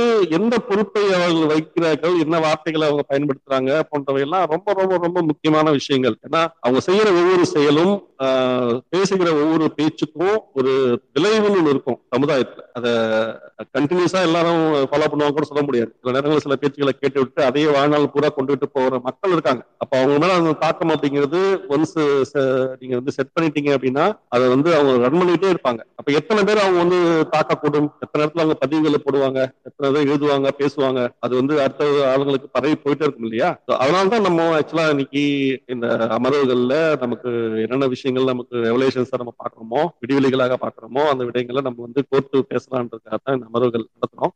இது வந்து பக்கம் நூலின் பக்கத்துல எட்டாவது பக்கத்துல இருக்கு. புத்திசாலிகள் சண்டையிட்டுக் கொள்வது எப்போதுமே இயற்கைதான் ஆகவே தான் நான் நீண்ட காலமாக நீடாமங்கலம் மாநாட்டின் போதே மிக தெளிவாக கூறியிருக்கிறேன் என்னை பின்பற்றுகிறவர்கள் தங்கள் சொந்த பகுத்தறிவை கூட கொஞ்சம் தியாகம் செய்ய வேண்டும் என்று. யாராவது நடத்தக்கூடியவனாக இருக்க முடியுமே தவிர எல்லோருமே தலைவர்களாக இருக்க முடியாது. மற்றவர்கள் தலைவர்கள் தலைவர் இட்ட கட்டளைப்படி நடக்க வேண்டியவர்கள் தான். தோழர்களே நான் இப்போது கூறுகிறேன். நீடாமங்கலத்தை விட ஒருபடி மேல் சொல்கிறேன். நீங்கள் இந்த இயக்கத்தில் உள்ளவரை உங்கள் சொந்த பகுத்தறிவை மட்டுமல்ல உங்கள் மனசாட்சி என்பதை என்பதை கூட நீங்கள் கொஞ்சம் மூட்டை கட்டி வைத்து விட வேண்டியதுதான். கழகத்தில் சேரும் முன்பு நீங்கள் உங்கள் பகுத்தறிவு கொண்டு கழக கோட்பாடுகளை எவ்வளவு வேண்டுமானாலும் ஆராய்ந்து பார்க்கலாம். என்னுடன் வாதாடலாம். உங்கள் மனச்சாட்சி என்ன கூறுகிறது என்றும் என்னுடைய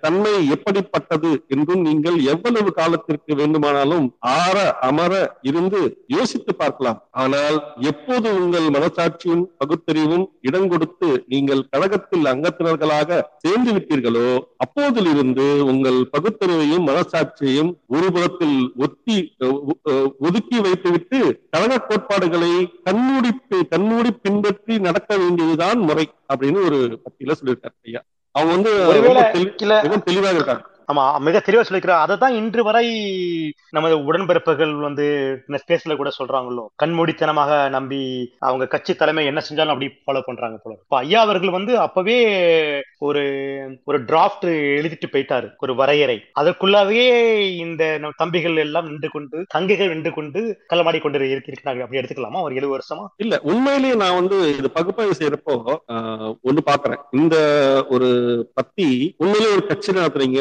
இயக்கம் நடத்துறீங்க அப்படின்னு சொன்னா அதை நடைமுறைப்படுத்துறதுக்கு ஒரு தலைவன் வந்து ஒருத்தர் தான் இருக்க முடியும். தொண்டர்கள் பல பேர் இருக்கலாம் அப்படின்னு லாஜிக் அது வந்து ஒரு லாஜிக் அது வந்து எல்லா இடத்துலயும் நடைமுறையா இருக்கக்கூடிய ஒரு விஷயம் தான் இன்னைக்கு நம்ம கூட வந்து தமிழ் தேசிய அரசியல்ல ஒரு கட்சியை நம்ம வந்து ஃபாலோ பண்றோம். நாம் தமிழர் கட்சியை ஃபாலோ பண்றோம். இல்ல அந்த கட்சியோட நடைமுறைகளை நம்ம பார்க்கறோம் அப்படின்னா அதுக்கு ஒரு தலைவர் இருக்காரு. தலைவரின் கட்டளையின் பேர்ல வந்து பல பிரிவுகள் இருக்கின்றன. அதுக்கு தொண்டர்கள் இருக்காங்க. இதெல்லாம் போகும்போது அந்த கமாண்டுங்கிறது வந்து ஒருத்தர் தான் கொடுக்க முடியும். மத்தவங்க வந்து அதை வந்து அந்த துறைகளுக்கு சார்ந்து இது விஷயங்களை கொண்டு போகணும் ரைட் ஆனால் அந்த கம்யூனிகேஷன் லைன்ஸ் வந்து மேலும் கீழே அவங்க வந்து அமைப்புல இரு- இல்லாவிட்டால் அது வேற விஷயம். இருக்கும்போது அந்த கம்யூனிகேஷன் லைன்ஸ் வந்து டூ வேஸ் இருக்கணும் எப்பவுமே. ரெண்டு பக்கமும் இருக்கணும். அதாவது தனி மனிதர்களுடைய விஷயங்களையும் வந்து உள்வாங்க வேண்டும்.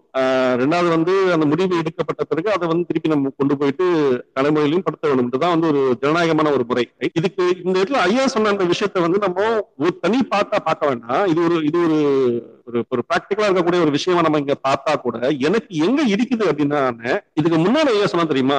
என்னை பொறுத்தவரையில் என்னை பின்பற்றி நடந்து வருபவர்கள் புத்திசாலிகளா இருக்க வேண்டும் என்ற கவலை எனக்கு ஒரு சிறிதும் கிடையாது. தங்கள் அறிவை ஆற்றலை மறந்து என் லட்சியத்தை நிறைவேற்ற நிறைவேற்றி கொடுக்கக்கூடிய ஆட்கள் தான் எனக்கு தேவையே ஒழிய அவர்கள் புத்திசாலிகளா முட்டாள்களா பைத்தியக்காரர்களா கெட்டிக்காரர்களா என்பது பற்றி எனக்கு கவலை இல்லைன்றார். அப்போ உன்னோட அடிப்படை தேர்வு அப்படிங்கிறதே வந்து இந்த இந்த முறையில தான் இருக்குதுன்னும் போது அதுக்கு அடுத்த கட்டத்துல அவன் வந்து ஒரு ஒரு எல்லா இடத்துலயுமே நடைமுறை இருக்கக்கூடிய ஒரு விஷயத்தை மட்டுமே நம்ம வந்து எடுத்துக்க முடியாது கரெக்டுங்களா something is common among every other organisation right leader to ஃபாலோவருங்கிற ஒரு விஷயத்துக்கான ஒரு ஒரு கோட்பாடு வந்து ஐயா பேசுறாரு. அது எனக்கு ஏற்பு தான் ஒரு வகையில. ஆனா அந்த அடிப்படையை நீ எடுக்கிறவனை வந்து எந்த ஒரு அடிப்படையில் எடுக்கிற அப்படின்னாக்கா அவனுக்கு ஒரு சுய சிந்தனை அவன் வந்து இருக்க வேண்டிய அவசியம் இல்லை அவன் வந்து மூடனாக முட்டாளாக எப்படி இருந்தாலும் எனக்கு வந்து கவலை இல்லைன்னு சொல்லும் போது நீ எப்படிப்பட்டவர்கள் ஒரு அடிமைத்தனமான மனநிலை கொண்டவர்களை தான் நீ எதிர்பார்க்கிற விஷயம் தான் என்னால பார்க்க முடியுது. இது எனக்கு ஆக்சுவலா வந்து சிக்கலா இருக்கு. புரிஞ்சு நினைக்கிறேன் நான் சொல்றேன் என்ன சொல்ல வரேன் மிக நன்றா புரிஞ்சது. ஐயா ஐயா அவர்கள் வந்து நீங்க நம்ம சொன்ன மாதிரி முட்டு கொடுக்கும் ஆட்களை மட்டுமே தேர்வு செய்திருக்கிறார். ஆமா மற்றபடி நம்ம பேசியிருந்தோம் ஆல்ரெடி முட்டு என்பது வந்து தவறான வார்த்தை கிடையாது. அது அதுக்கான வரலாறை வந்து விஸ்வநாதன் அண்ணன் வந்து தெளிவா விளக்கி இருந்தார் அது இங்க வந்து காணொலியில நீங்க பாத்துக்கலாம் ரெக்கார்டிங்ல நீங்க பார்த்து கேட்டுக்கலாம். சரியா? அதாவது எந்த ஒரு சூழலாக இருந்தாலும் சிக்கலான ஒரு நிலை இருந்தாலும் அந்த அந்த இதுக்கு தகுந்த மாதிரி அந்த தேரை வந்து கவிழ்ந்து போகாத மாதிரியும் உருண்டு ஓடாத மாதிரியும் நிலைநிறுத்துவது கொடுக்கறதுக்காக கொடுக்கப்படுவதுதான் அந்த சிறப்பான ஒரு டெக்னிக்கல் ஸ்கில் கொண்டவர்கள் தான் அந்த முட்டு கொடுப்பாளர்கள் அப்படின்னு சொல்லக்கூடியது அவர்களே நம்ம இன்னைக்கு வந்து முட்டாள்கள்னு சொல்றோம். அது ஒரு ஈ சொல்லு மாதிரி மாறிடுச்சு. ஆனா உண்மையிலேயே அது மிகவும் உயர்ந்த சொல் ரைட்டா? சரியான காரணிகளுக்காக செய்வதோ செய்வதற்கும் தவறான விடயங்களை நடைமுறைப்படுத்துவதற்கு நோக்கங்களை நடைமுறைப்படுத்துவதற்காக நீங்கள் கொடுக்கும் இந்த வார்த்தை விளையாட்டு முட்டுத்தலுக்கும் வந்து வித்தியாசம் இருக்குது. அது வந்து விளைவுகளை வந்து வேறு விதமாக சமுதாயத்துக்கு கொடுக்கக்கூடிய ஆபத்து இருப்பதனால் அது ஒரு ஈசல் மாதிரி இன்னைக்கு பயன்படுத்தப்படுதுன்னு நினைக்கிறேன். அவ்வளவுதான்.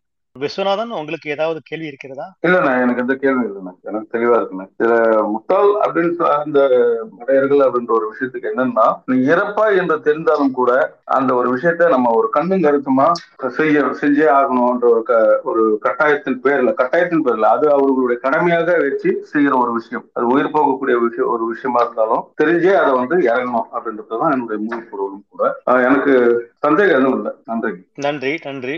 வேற யாராவது மைக் வாங்கிட்டு வந்து ஏதாவது கேள்விகள் இருக்கின்றதா கேக்குறீங்களா? ஆமா எனக்கு ரிக்வஸ்ட் என்னன்னா இந்த அமர்வு நாங்க தொடர்ச்சியா செய்ய விரும்புறோம் தொடர்ச்சியா கேட்டுக்கிட்டு இருக்கக்கூடிய நபர்கள் லிசனர்ஸா இருந்து கேட்டுருக்காங்க வந்து நீங்க ஏதாவது ஃபீட்பேக்ஸ் கொடுங்க. இந்த அமர்வு எப்படி இருந்தது இது இன்னும் பெட்டரா எப்படி செய்யலாம் இந்த இடத்துல எனக்கு பிடிக்கல இந்த மாதிரி பேசின வசனங்களோ வார்த்தைகளோ சொன்ன விதமோ இது வந்து வேற மாதிரி அமைச்சிக்கலாம் அந்த மாதிரி ஏதாவது ஃபீட்பேக்ஸ் கொடுத்தீங்கன்னா நாங்க வந்து அதை ஏற்றுக்கிட்டு அடுத்த முறை அதை பின்பற்ற செய்யறோம். அதனால நீங்க வந்து உங்களோட ஃபீட்பேக்ஸை கொடுங்க. நன்றி.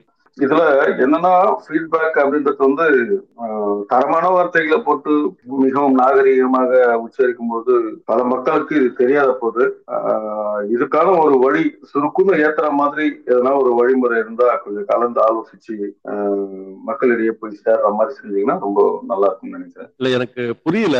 ஆக்சுவலி நான் மேக்சிமம் வந்து எப்படி நாகரிகமா அந்த கருத்துக்களை கடத்தலாம் அப்படின்ற முயற்சியில தான் இந்த அமர்வுகள் நான் திட்டமிட்டுறேன் வேறு வழியாக வந்து இதை கடத்துறதுக்கான உத்தேசம் எனக்கு கிடையாது. அதனால தெளிவா தெளிவா சொல்லிட்டு நினைக்கிறேன் கொண்டு போவோம். ஏன்னா சிறப்பா வந்து ஒரு வரிகளும் வாசித்து நமக்கு இருக்கிற விளக்கங்கள் தரவுகள் எல்லாத்தையும் வைத்து பண்ணும்போது மக்களுக்கு அவங்களுடைய சிந்தனையிலேயே வந்து அது எப்படி அதை உணர்வு ரீதியாக கொ- கொள்ள வேண்டும் என்றதை வந்து அவங்களே முடிவெடுத்துப்பாங்க. நம்மளுடைய வேலை என்ன செய்திகளை கொண்டு வந்து கொண்டு வந்து அவங்க முன்னாடி வச்சுட்டு இது இப்படி இருக்குது இது கருத்து இது அப்படின்னு சொல்றதுதான் நம்மளுடைய இது நம்மளுடைய பணி பணியாக இருக்கட்டும். அதை வைத்து என்ன எப்படி சிந்திக்க வேண்டும் அதை நம்ம ஏமாற்றப்பட்ட பட பட்டு விட்டோமோ இல்லை நம்ம மிகவும் தெளிவடைந்த நிலையில் நம்ம வந்து மாற்றப்பட்டோம் என்றோ விரிவெளிகள் என்றோ அவங்க வந்து எப்படி முதிரை குத்து பேச நினைக்கிறாங்களோ அப்படியே அந்த இதை வந்து அவங்க செஞ்சுக்கிட்டோம். அது நம்ம கையில இருக்கக்கூடாதுன்னு நினைக்கிறேன் நினைக்கலாம் ஸோ லெட்ஸ் இந்த முயற்சியை நம்ம முன்னெடுத்து கொண்டு போவோம். பார்ப்போம். வேற ஏதாவது ஃபீட்பேக் இருந்தா சொல்லுங்க. ஆனா சப்ஜெக்ட் தகுந்த மாதிரி கண்டிப்பாக வார்த்தைகள் வந்து இது உச்சரிக்கப்படும் சரியா? அது நம்ம சரியான முறையில அதை கோர்த்து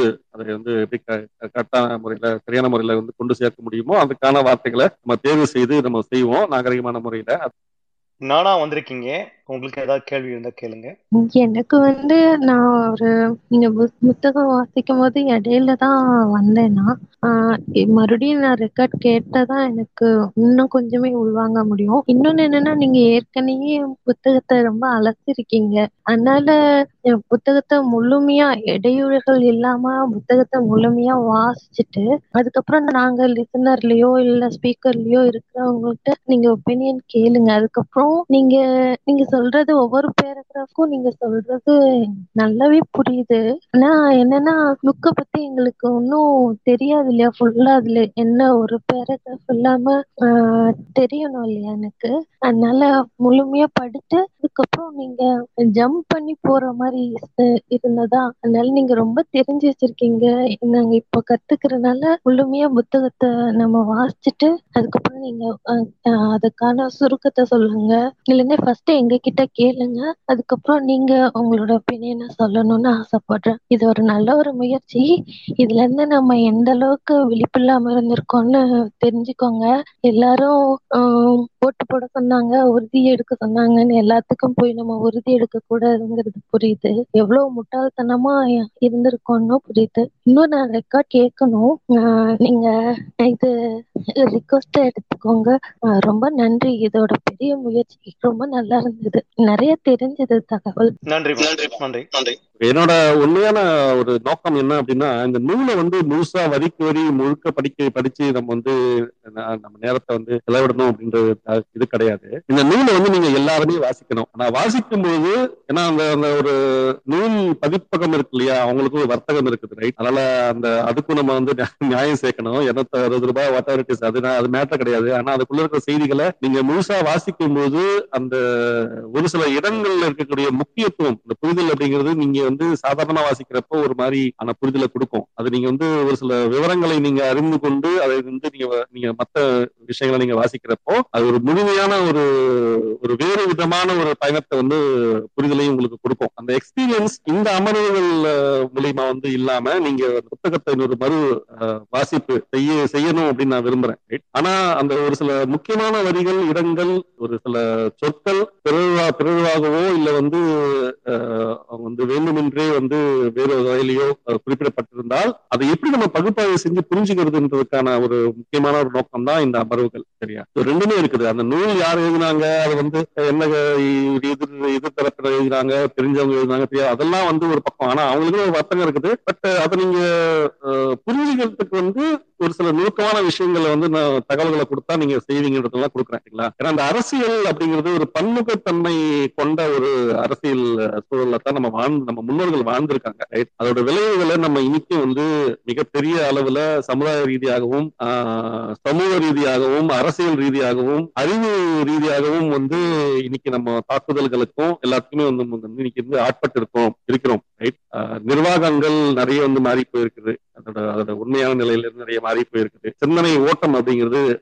நிறைய ஒரு மாறுபட்ட நிலையில இன்னைக்கு பயணிக்கிற ஒரு ஒரு கூட்டம் ஒரு மக்கள் கூட்டமாக வந்து இந்த மாநிலம் மாறிக்கொண்டிருக்கிறது. இன்னைக்கு வந்து இந்த இந்த கருத்தியல்கள் இன்னைக்கு ஒரு ஆகச்சிறந்த கருத்தியல்களாக உலகமெங்கும் கொண்டு போய் சேர்க்கிற ஒரு முயற்சியில வந்து அந்த இயக்கத்தை இயக்கத்தார்கள் வேலை செய்து கொண்டிருக்கிறார்கள். இந்த அடையாளம் அப்படின்ற திராவிட அடையாளம் தமிழர் அப்படின்ற ஒரு உண்மையான அடையாளத்துக்கு மேல பிரிக்கப்படும். இந்த திராவிடர் என்ற அடையாளம் இன்னைக்கு வந்து ஒரு மாற்றப்பட்ட நிலையில நம்மளுக்கு பதிலாக திராவிடர் அப்படின்ற ஒரு அடையாளம் வந்து நம்மளுடைய அனைத்து விடை விழுமியங்களையும் உள்வாங்கி கொண்டு அது வந்து தன்னை வந்து நாமளாக கொண்டு போய் உலகம் ஃபுல்லா போய் காமிச்சிட்டு இருக்குது. அதுக்கு பின்னாடி இருக்கக்கூடிய விஷயங்கள் வரலாறுகள் என்ன விளக்கங்கள் என்னன்றது வந்து முற்றிலும் நம்மளுடைய அறக்கோட்பாடுகளுக்கு எதிரான இடத்தில் வந்து அது இருக்குது. நம்ம அடையாளங்களுக்கு புலம்பான விஷயங்களும் வந்து அந்த வார்த்தை வந்து கொண்டிருக்கு அப்படி இருக்கும்போது இதை இலகுவாக எடுத்துக்கிட்டு வெறும் வார்த்தை அப்படின்னு சொல்லிட்டு நம்ம நினைக்க முடியாது. அந்த வார்த்தைக்கு ஒவ்வொரு வார்த்தைக்கு நடுவுல ஒரு அரசியல்வாதி இருக்கிறாங்கன்னா அதுக்கு பின்னாடி வந்து சுத்தி நிறைய அரசியல்கள் இருக்கும். கட்டுமானங்கள் இருக்கும் கட்டமைப்புகள் இருக்கும் சொற்பொழிவுகள் இருக்கும் ரைட்டா? கட்டுரைகள் எழுதப்படும். அது ஒரு இயக்கமாக வந்து ரன் பண்றப்போ எக்கச்சக்கமான ஆய்வாளர்கள் அறிஞர்கள் இப்படி பல பேரை வந்து அவங்க உள்வாங்கி கொண்டு ஒரு வர்த்தகமாக வர்த்தகமாகவும் கட்டமைச்சு அந்த ஒரு ஆசை வார்த்தைகளை இது பண்ணி அவங்க எல்லாத்தையுமே உள்வாங்கி கொண்டு அதை திரும்ப திரும்ப எழுதி எழுதி எழுதி வந்து எல்லா மக்களுக்கு பேசியும் சரி மக்கள் கிட்ட ஒரு வேறு ஒரு தோற்றத்தை கொடுக்கிற ஒரு நிலையும் நம்ம இன்னைக்கு பாக்குறோம் அப்போ இது எல்லாமே வந்து அதிகாரமற்ற நிலையில் இருக்கக்கூடிய நம் நம் நாம பெரும் பெருந்திரளாக நாம் இருந்தாலும் ஒரு அதிகார நிலை இல்லாம ஒரு அறியாமையில ஆட்கொள்ளப்பட்ட நிலையில் நம்ம இருக்கும்போது இதுல இருக்கக்கூடிய நுணுக்கங்களை நம்ம சரியான விதத்துல புரிஞ்சுக்கல அப்படின்னு சொன்னா இன்னொரு முறை இன்னும் இதை விட ஒரு மோசமான நிலைக்கு தள்ளப்படக்கூடிய ஒரு ஒரு ரிஸ்க் வந்து இருக்குது. அபாயம் வந்து நமக்கு இருக்குது. அதுக்காகத்தான் நாங்க வந்து இந்த சாப்டரை நாங்க மெது மெதுவா நகர்த்துவோம். நீ நான் வந்து ஃபர்ஸ்ட் லெசன் கூட படிக்கவே இல்லை. சாப்டர் கூட படிக்கவே கிடையாது. முன்னுரையில மட்டுமே வந்து இன்னைக்கு வாசிச்சுட்டு அதுல ஒரு முக்கியமான விஷயங்கள் தகவல்களை நம்ம இன்னைக்கு பேசணும். ரெண்டு மணி ரெண்டு மணி நேரம் ஆக போகுது. ரைட் மேற்படி வரக்கூடியதுலையும் வந்து முக்கியமான துணுக்குகள் வரிகள் அதுக்கு உள்ளுக்குள்ள இருக்கக்கூடிய in bit reading in between the lines என்ன காமிக்கிறாங்க என்ன உண்மையா இருந்தது விஷயங்கள்ன்ற மாதிரியான தொகுப்புகள் நிறைய நம்ம பேசுவோம். நீங்களும் நிறைய ஆதாரங்கள் என்ன பாக்குறீங்களோ நீங்க எடுத்து வச்சுக்கோங்க. இது ஒரு பயனுள்ள ஒரு இதுவாக நம்ம கொண்டு போகலாம். ரைட் நன்றி. நன்றி. வேற ஏதாவது வந்து ஒரு கேள்வி ஏதாவது இருக்குதா? பேச வேண்டிய கருத்துக்கள் ஏதாவது பேசுங்க. இன்னொன்னு என்னன்னா நீங்க படிக்கக்கூடிய அந்த முக்கியமான நீங்க எப்பவுமே ஒரு ரெட் லைன் பாக்ஸ் போட்டு ஹைலைட் பண்ணி போடுவீங்க இல்லையா? அந்த மாதிரி தரவுலையாச்சும் நீங்க வந்து எடுத்துக்கோங்க. இந்த சூழ்நிலையில வந்து இப்போ நீங்க பதிப்பாளர்களுடைய நலன் என்பதை விட இப்போ நாம இருக்கக்கூடிய சூழல் என்பது ரொம்ப முக்கியமான ஒரு விஷயம். இந்த சூழலை வந்து இக்கட்டான சூழல் என்பது வந்து நிறைய பேருக்கு தெரியல. அது உங்களுக்கும் அந்த தீவிரத்தன்மை உங்களுக்கும் தெரியும் எனக்கும் தெரியும். அதனால ஒரு தரவு நீங்க படிக்கிறீங்கன்னா அதற்கான ஒரு பக்கத்தை வந்து ஒரு முக்கியமான பகுதிகளை வந்து எளிதில் விளங்கக்கூடிய பகுதிகளா போட்டு அதை விளக்கம் கொடுத்தாலும் அதை பாக்குறவங்களுக்கு அதுல படிக்கிறவங்களுக்கும் கொஞ்சம் வசதியா இருக்கும். இல்ல நாளைக்கு நான் இது எடுக்க போறேன். இதை கொஞ்சம் படிச்சுட்டு வாங்க. என்ன டவுட் இருந்துச்சுன்னா இதை பத்தி நம்ம டிஸ்கஸ் பண்ணலாம். அதுன்னு ஒரு டைம் படிச்சுட்டு வந்துருங்க. அடுத்து நீங்க ஒரு விளக்கம் கொடுங்க. அந்த விளக்கத்துல மறுபடியும் மேலும் சந்தேகம் வரும்போது இன்னும் நல்ல புரிதலா போய் சேரும். அதுக்காக சொல்ல வரேன் நான். அந்த முக்கியமான கட்டங்களையாவது நீங்க பகிர்ந்தீங்கன்னா நல்லா இருக்கும். மற்றவங்களுக்கு இது மிக உபயோகமா இருக்கும். நன்றி. அண்ட் uh, விஸ்வா நீங்கள் நான் கேட்ட கேள்விகள் அறிவுபூர்வமாக இருந்ததா? அதுல இருந்து உங்களுக்கு விளக்கம் கிடைத்ததா? என்னால முடிந்தாலும் கேட்டிருக்கேன். சில- கேள்விகள் வந்து ரொம்ப சில்லியா கூட இருந்திருக்கும். நீங்க எப்படி நினைக்கிறீங்க? நிச்சயமா நிச்சயமா. இது முற்றிலும் இன்னொரு முயற்சி இது. நம்ம ஏற்கனவே நம்ம பல முறைகள்ல நம்ம முயற்சி செஞ்சிருக்கோம் ஆஹ் இந்த மாதிரி ஒரு சில தளங்களை கூட ஒரு சில தளங்களை நாங்க உபயோகப்படுத்தியிருக்கோம். ஸோ இது நிச்சயமா நமக்கு தெரிஞ்சவங்களுக்கே போய் சேர்ந்து மறுபடியும் அங்க சேருவதை விட மற்றவங்க அந்த ஃபீட்பேக் என்ன கொடுக்குறாங்கன்றது தான் நமக்கு இப்போ முக்கியம். ஸோ உங்க இந்த கருத்தை இந்த கருத்தை இந்த கீவரை பொறுத்த வரைக்கும் எனக்கு நூறு சதவீதம் சாட்டிஸ்ஃபைட் தான். பட் மற்றவங்களுக்கு எந்த அளவுக்கும் நீங்க மற்றவங்களுக்கு தான் கேட்கணும் நன்றி. மற்றபடி இந்த அறிவும் திராவிடம் என்ற பக்கத்தை எல்லாருமே வந்து ஃபாலோ பண்ணிக்கோங்க. திராவிடம் சார்ந்த அமர்வுகள் நாங்க வந்து புரிதல் ஏற்படுத்துற அமர்வுகள் எல்லாமே இந்த பக்கத்தின் மூலியமா நாங்க செய்வோம். ஏற்கனவே நிறைய பதிவுகள் இருக்கு. த- ஏராளமான பதிவுகள் இருக்கு. அதை வந்து எல்லாமே நீங்க பாருங்க. அது உங்களுக்கு திரா- திராவிட அரசியலுக்கு ஒரு புரிதல் வந்து நிறைய நீங்க ஏற்படுத்திக்கலாம். அந்த திராவிடம் என்ற வார்த்தை அது எல்லாத்தையும் விஷயங்களும் அதுல இருக்குது. நீங்க அதெல்லாம் பயன்படுத்திக்கோங்க. வேணும்னா நீங்க அந்த பதிவுகளை எடுத்து உங்களுடைய பக்கங்களில் பகிர்வதற்கும் நாங்கள் வந்து முழு அனுமதி கொடுக்கிறோம். அதை பயன்படுத்திக்கோங்க. ஒருத்தர் ரிக்வெஸ்ட் பண்ணியிருந்தாங்க. யாருன்னு தெரியல. திருப்பி ரிக்வெஸ்ட் கொடுத்தா நான் மைக் கொடுத்துருந்தேன் மணிராஜ் அவர்கள் நினைக்கிறேன். மைக் கொடுத்த நான் வேண்டுகோள் இன்னொன்னு வச்சுக்கிறேங்க. இந்த கீவெளி போட்டவர்களை சார்பாக. என்னன்னா இங்க லிசனரா வந்திருக்கவங்க இன்னைக்கு இங்க இருக்கிறவங்க கூட என்னன்னா முடிஞ்ச வரைக்கும் முடிஞ்ச வரைக்கும் இல்ல. இது நிச்சயமா இந்த இந்த கீவெளியை வந்து கலந்துக்கோங்க. ஆதரவுன்றதெல்லாம் கிடையாது. இது நம்மை பற்றிய நம்ம இனத்தை பற்றிய நாம் சூழ்ந்திருக்கக்கூடிய பல விஷயங்கள் பல எதிரான விஷயங்கள் பற்றிய ஆஹ், ஒரு விழிப்புணர்வு மாதிரியான ஒரு கீவெளி இது. தயவு செஞ்சு இதை கலந்துகிட்டு நிறைய குறைகளை சொல்லுங்க இது நீங்க தவறா சொல்றீங்கன்னா கூட இது ஏத்துக்கக்கூடிய அளவுக்கு ஆஹ், இங்க எல்லாமே இருக்கும். அதனால நீங்க முடிஞ்ச வரைக்கும் இதை தெரிஞ்சுக்கணும்ன்ற ஒரு நோக்கத்தோட வந்தீங்கன்னா ரொம்ப நல்லா இருக்குங்க. கடைசி வரைக்கும் அந்த இந்த கீவெளி வந்து இதை பத்தி தான் பேசிட்டு இருக்கோம் நானும் நம்புறேன். நன்றி. நன்றி. இப்ப நான் வந்து துவக்கத்துல இருந்து நான் கேட்கிற இடையில தான் நான். என்னுடைய கருத்து என்னென்றா திராவிடியன் என்ன திராவிடியன் இலிசியன் தமிழ் ஐடென்டிட்டி என்ற ஒரு பதிவு வந்து ஒரு ஏழு வருஷத்துக்கு முன்னம் சக்திவேல் என்ற நபரால் போட்டிருந்தார். அது வந்து என்ன மாதிரிண்டா ஒரு ஆள் கேள்வி கேட்கும்போது அவர் வந்து தனக்கு தெரிஞ்ச தகவல்களை அதுல பரிமாறிக்கிற மாதிரி. ஸோ நீங்க அப்படி ஒரு கான்வெகேஷன் மாதிரி செய்வீங்களா இருந்துட்டா அதை வந்து மற்றவங்க கேட்கும்போது அது கொஞ்சம் புரிதல் தரக்கூடிய மாதிரி இருக்கும்னு நினைக்கிறேன். இப்போ இடையில வந்து நீங்க இலகுவா போ- அந்த தகவலை சொல்லி போட்டு அதை புரியுற மாதிரியும் சொல்லிக்கலாம். நல்லா விட்டா அந்த கேள்வி ஆக்களை கடைசியில கூப்பிட்டு அந்த கேள்வி செய்யறத குறைக்கலாம்னு எனக்கு தோன்றுது மற்றும்படி எனக்கு எந்த இதுவும் இல்லை. இது நல்ல ஒரு இதொன்று. நீங்க தொடர்ந்து செய்யுங்க. இது எனக்கு சொல்லணும்னு வந்துச்சு. அதனால மேல வந்து நான் சொன்னேன் இந்த கருத்து. நீங்க கேட்டிருப்பீங்க குழந்தை குழந்தை. நீங்க முந்தைய நான் இந்த ஆடியோ போடும்போது நீங்க வந்து லிசன் பண்ணி நீங்க அ- அ, கேட்டிருக்கு அ, கேட்டிருக்கு கேட்டு நீங்க சொன்னது வந்து நீங்க சிறப்பான ஒரு கருத்து. அ, உண்மையிலேயே அந்த கருத்து எப்போ வந்து நீங்க சொல்ற அந்த ஃபார்மேட்ல நடக்கும் அப்படின்னா இப்போ லக்ஷணனும் சரி நானும் சரி இல்ல இன்னொருத்தரும் நாங்க எல்லாமே இந்த நூலை வந்து முழுசா வாசிச்சு உள்வாங்கிட்டு அதன் பிறகு நாங்க உட்கார்ந்துட்டு இது அப்பதான் வந்து கேள்விகள் கேட்பாங்க ரைட் அந்த கேள்விகள் கரெக்டா இருக்கும் கேட்பாங்க. ஆனா உண்மையிலே என்ன ஒரு விஷயம் அப்படின்னா இந்த நூல் வந்து நம்ம நண்பர்கள் யாருமே வந்து வாசிக்கல. வாசிக்கலன்னு சொன்னாங்க நான் ஸ்டார்டிங்ல கேட்டப்போ. அப்படி இருக்கும்போது நான் வந்து இந்த இந்த வாசிப்பு மற்றும் அதுல இருக்கக்கூடிய விளக்கங்களும் கொடுக்குற மாதிரி இந்த அமர்வு இருந்தது. மேபி லைக் இந்த முயற்சி வந்து இப்போதைக்கு இந்த மாதிரி எடுத்துக்கொண்டு போயிட்டு நம்ம நம்ம செய்யலாம். கேள்வி பதில் மேல நிறைய செய்யலாம். இன்ஃபேக்ட் நான் கூட வந்து இந்த நூலில் ஒரு லைவ் ரீடிங் மாதிரி தான் வந்து அனாலிட்டிக்கல் பண்ணலாம்னு தான் நானும். இந்த அமர்வுல உட்காந்துட்டு இந்த விழுமியங்களை செய்யலாம்னு தான் நான் அந்த முயற்சியில் தான் இருந்தேன் ரைட் இது வந்து ரொம்ப ப்ரீ பிளான்டா எல்லாத்தையும் அலசி ஆராய்ஞ்சு எடுத்து போட்டு அந்த மாதிரி வந்து ஒரு இதுல நான் நடத்தவும் இல்லை ஆக்சுவலா சொல்ல போனா டு பி ஃப்ரேங்க் நானும் உங்களை மாதிரி ஒரு பக்கம் ரெண்டு ஒரு சாப்டர் ரெண்டு சாப்டர் படிச்சு விட்டு அதுக்கப்புறமா அதுக்கு இருக்கிற விளக்கங்கள் எல்லாம் எடுத்து வச்சுக்கிட்டு வந்து இங்க உட்கார்ந்து பேசிட்டு இருக்கேன். நம்ம முழுசா இந்த நூலை வந்து ஆராய்ஞ்சு பண்ணதுக்கு பிறகு நீங்க சொல்றது மாதிரி அந்த கேள்விகள் ஒரு இன்டர்வியூ செஷன் மாதிரி அந்த மாதிரி வந்து நமக்குள்ள நம்மளே கூட நம்ம பகுப்பாய்வு செஞ்சு நம்ம செய்யலாம். இந்த அமர்வு ஆக்சுவலா என்ன ஒருத்தனே நோக்கிய ஒரு நிலையில் வைத்து நடத்தப்படும் அமர்வு அல்ல. முதல்ல நான் சொல்ல சொல்லிக்க விரும்புறேன். Right? ஒரு போஸ்ட் இதெல்லாம் வந்து அண்ணமார்கள் அவங்களாம் இருக்காங்க. ரைட் நான் அடுத்தபடிகளில் உங்கள ஒரு ஸ்பீக்கரா தான் நான் இங்க உட்கார்ந்து பேசிட்டு இருக்கேன். ரைட் இது வந்து ஒரு முக்கியமான விஷயம் நான் சொல்ல விரும்புறேன். ஸோ இந்த முயற்சியில இந்த நூலை நீங்க நீங்களும் வாசிச்சுட்டு நீங்களும் ஸ்பீக்கரா வந்துட்டு நம்ம எல்லாருமே சேர்ந்து ஒவ்வொரு பத்தியா வந்து எடுத்து அதை வந்து ஆராய்ஞ்சு அந்த தகவல்களை பரிமாறிக்கிட்டு செய்யறது வந்து ஒரு முயற்சியா ஒரு கூட்டு முயற்சியா நம்ம நடத்தினா சிறப்பா இருக்கும்னு நினைக்கிறேன் சரியா? ஏன்னா இங்க வந்து நான் ஒரு சிறப்பு பேச்சாளர் மாதிரி நான் இன்னைக்கு நம்ம அதிகமா நான் பேசியிருக்கேன். ஏன்னா நான் கொஞ்சம் இந்த புக்கை கொஞ்சம் வாசிச்சதுனால நான் பேசிட்டு இருக்கேன் அவ்வளவுதான் ஒழிய அஹ், இங்க சிறப்பு பேச்சாளர் நான் கிடையாது. நான் உங்களை போல ஒரு சாதாரண மக கூடிய ஒரு நிலையில தான் நான் உட்கார்ந்துருக்கேன். அதனால நீங்க நீங்களும் இந்த நூலை வாசிச்சுட்டு வந்தீங்க அப்படின்னா இது நம்ம இன்னும் சிறப்பாக நமக்குள்ளேயே நம்ம கேள்விகளை கேட்டுட்டு பதில்களை வாங்கிக்கிட்டு புரிதலை வந்து இன்னும் மேம்படுத்தி கொண்டு போகலாம் அப்படின்னு நான் நினைக்கிறேன். அதன் ஊடாக அந்த கருத்துக்களை எப்படி வந்து படிக்கிறோம் தெரிஞ்சுட்டு படிக்கிறோமா தெரியாம படிக்கிறோமா ஒரு மூட நம்பிக்கையில வந்து என்ன சொன்னாலும் அது வந்து நம்ம ஏத்துக்கிட்டு போயிடணுன்ற மாதிரியான ஒரு முட்டாள்களாக நம்ம வந்து வாழ்ந்து போக வேண்டுமான்ற விஷயத்த வந்து நம்ம நிர்ணயிக்கணும். அந்த பகுப்பாய்வுக்கு தான் இந்த அமர்வுகளை ஒழிய மற்ற ஒரு விஷயங்கள் நமக்கு கிடையாது. புரிஞ்சுதா I want to this session in very special and different manner நன்றி சரிங்க நன்றி. முயன்ற அளவுக்கு நம்ம முயற்சி செய்வோம். சரியான தகவல்களை கொண்டு போறது. ஆதாரங்கள் நிறைய போடுவோம். அதையும் கொஞ்சம் பார்த்துக்கோங்க. ரெஃபரன்ஸ் கிளாஸ் ரெஃபர் பண்ணிக்கோங்க. சொல்றதை அப்படியே வந்து இது பண்ணிட்டு போகாதீங்க. நன்றி. இந்த அமர்வு நீண்ட நேரமா கேட்டவர்கள் யாராவது உங்களுடைய பணிவான பின்னூட்டம் இருந்தா கொஞ்சம் சொல்லுங்க. ஏதாவது இம்ப்ரூவைசேஷன் ஏதாவது பண்ணணும்னு சொன்னா மேக்ஸிமம் ஒரு அஞ்சு நிமிஷம் ஸ்பெண்ட் பண்ணிட்டு அமர்வை முடிச்சுக்கலாம். நன்றி. உங்க ஃபீட்பேக் கொடுத்து க்ளோஸ் பண்ணிட்டு நான் முடிச்சிடலாம். ஓகே ரைட் ரைட் இல்ல ஆமாம், இது வந்து நம்ம வந்து இப்ப ஆரம்பம் தான் இப்பதான் நம்ம ஆரம்பிச்சிருக்கோம். இன்னும் குறிப்பிட்ட அந்த நூலில் உள்ள சில புத்தகங்கள் எடுத்து நம்ம வந்து அதை பேசும்போது அதை கொஞ்சம் விளக்கமா சொல்ல முடியும். இது ஒரு இது ஒரு ஆரம்ப தொடக்கம் தான். தொடக்க சொல்லிக்கலாம் அண்ட் um, இதை நம்ம வந்து பேசும்போது அன்று நடந்தது.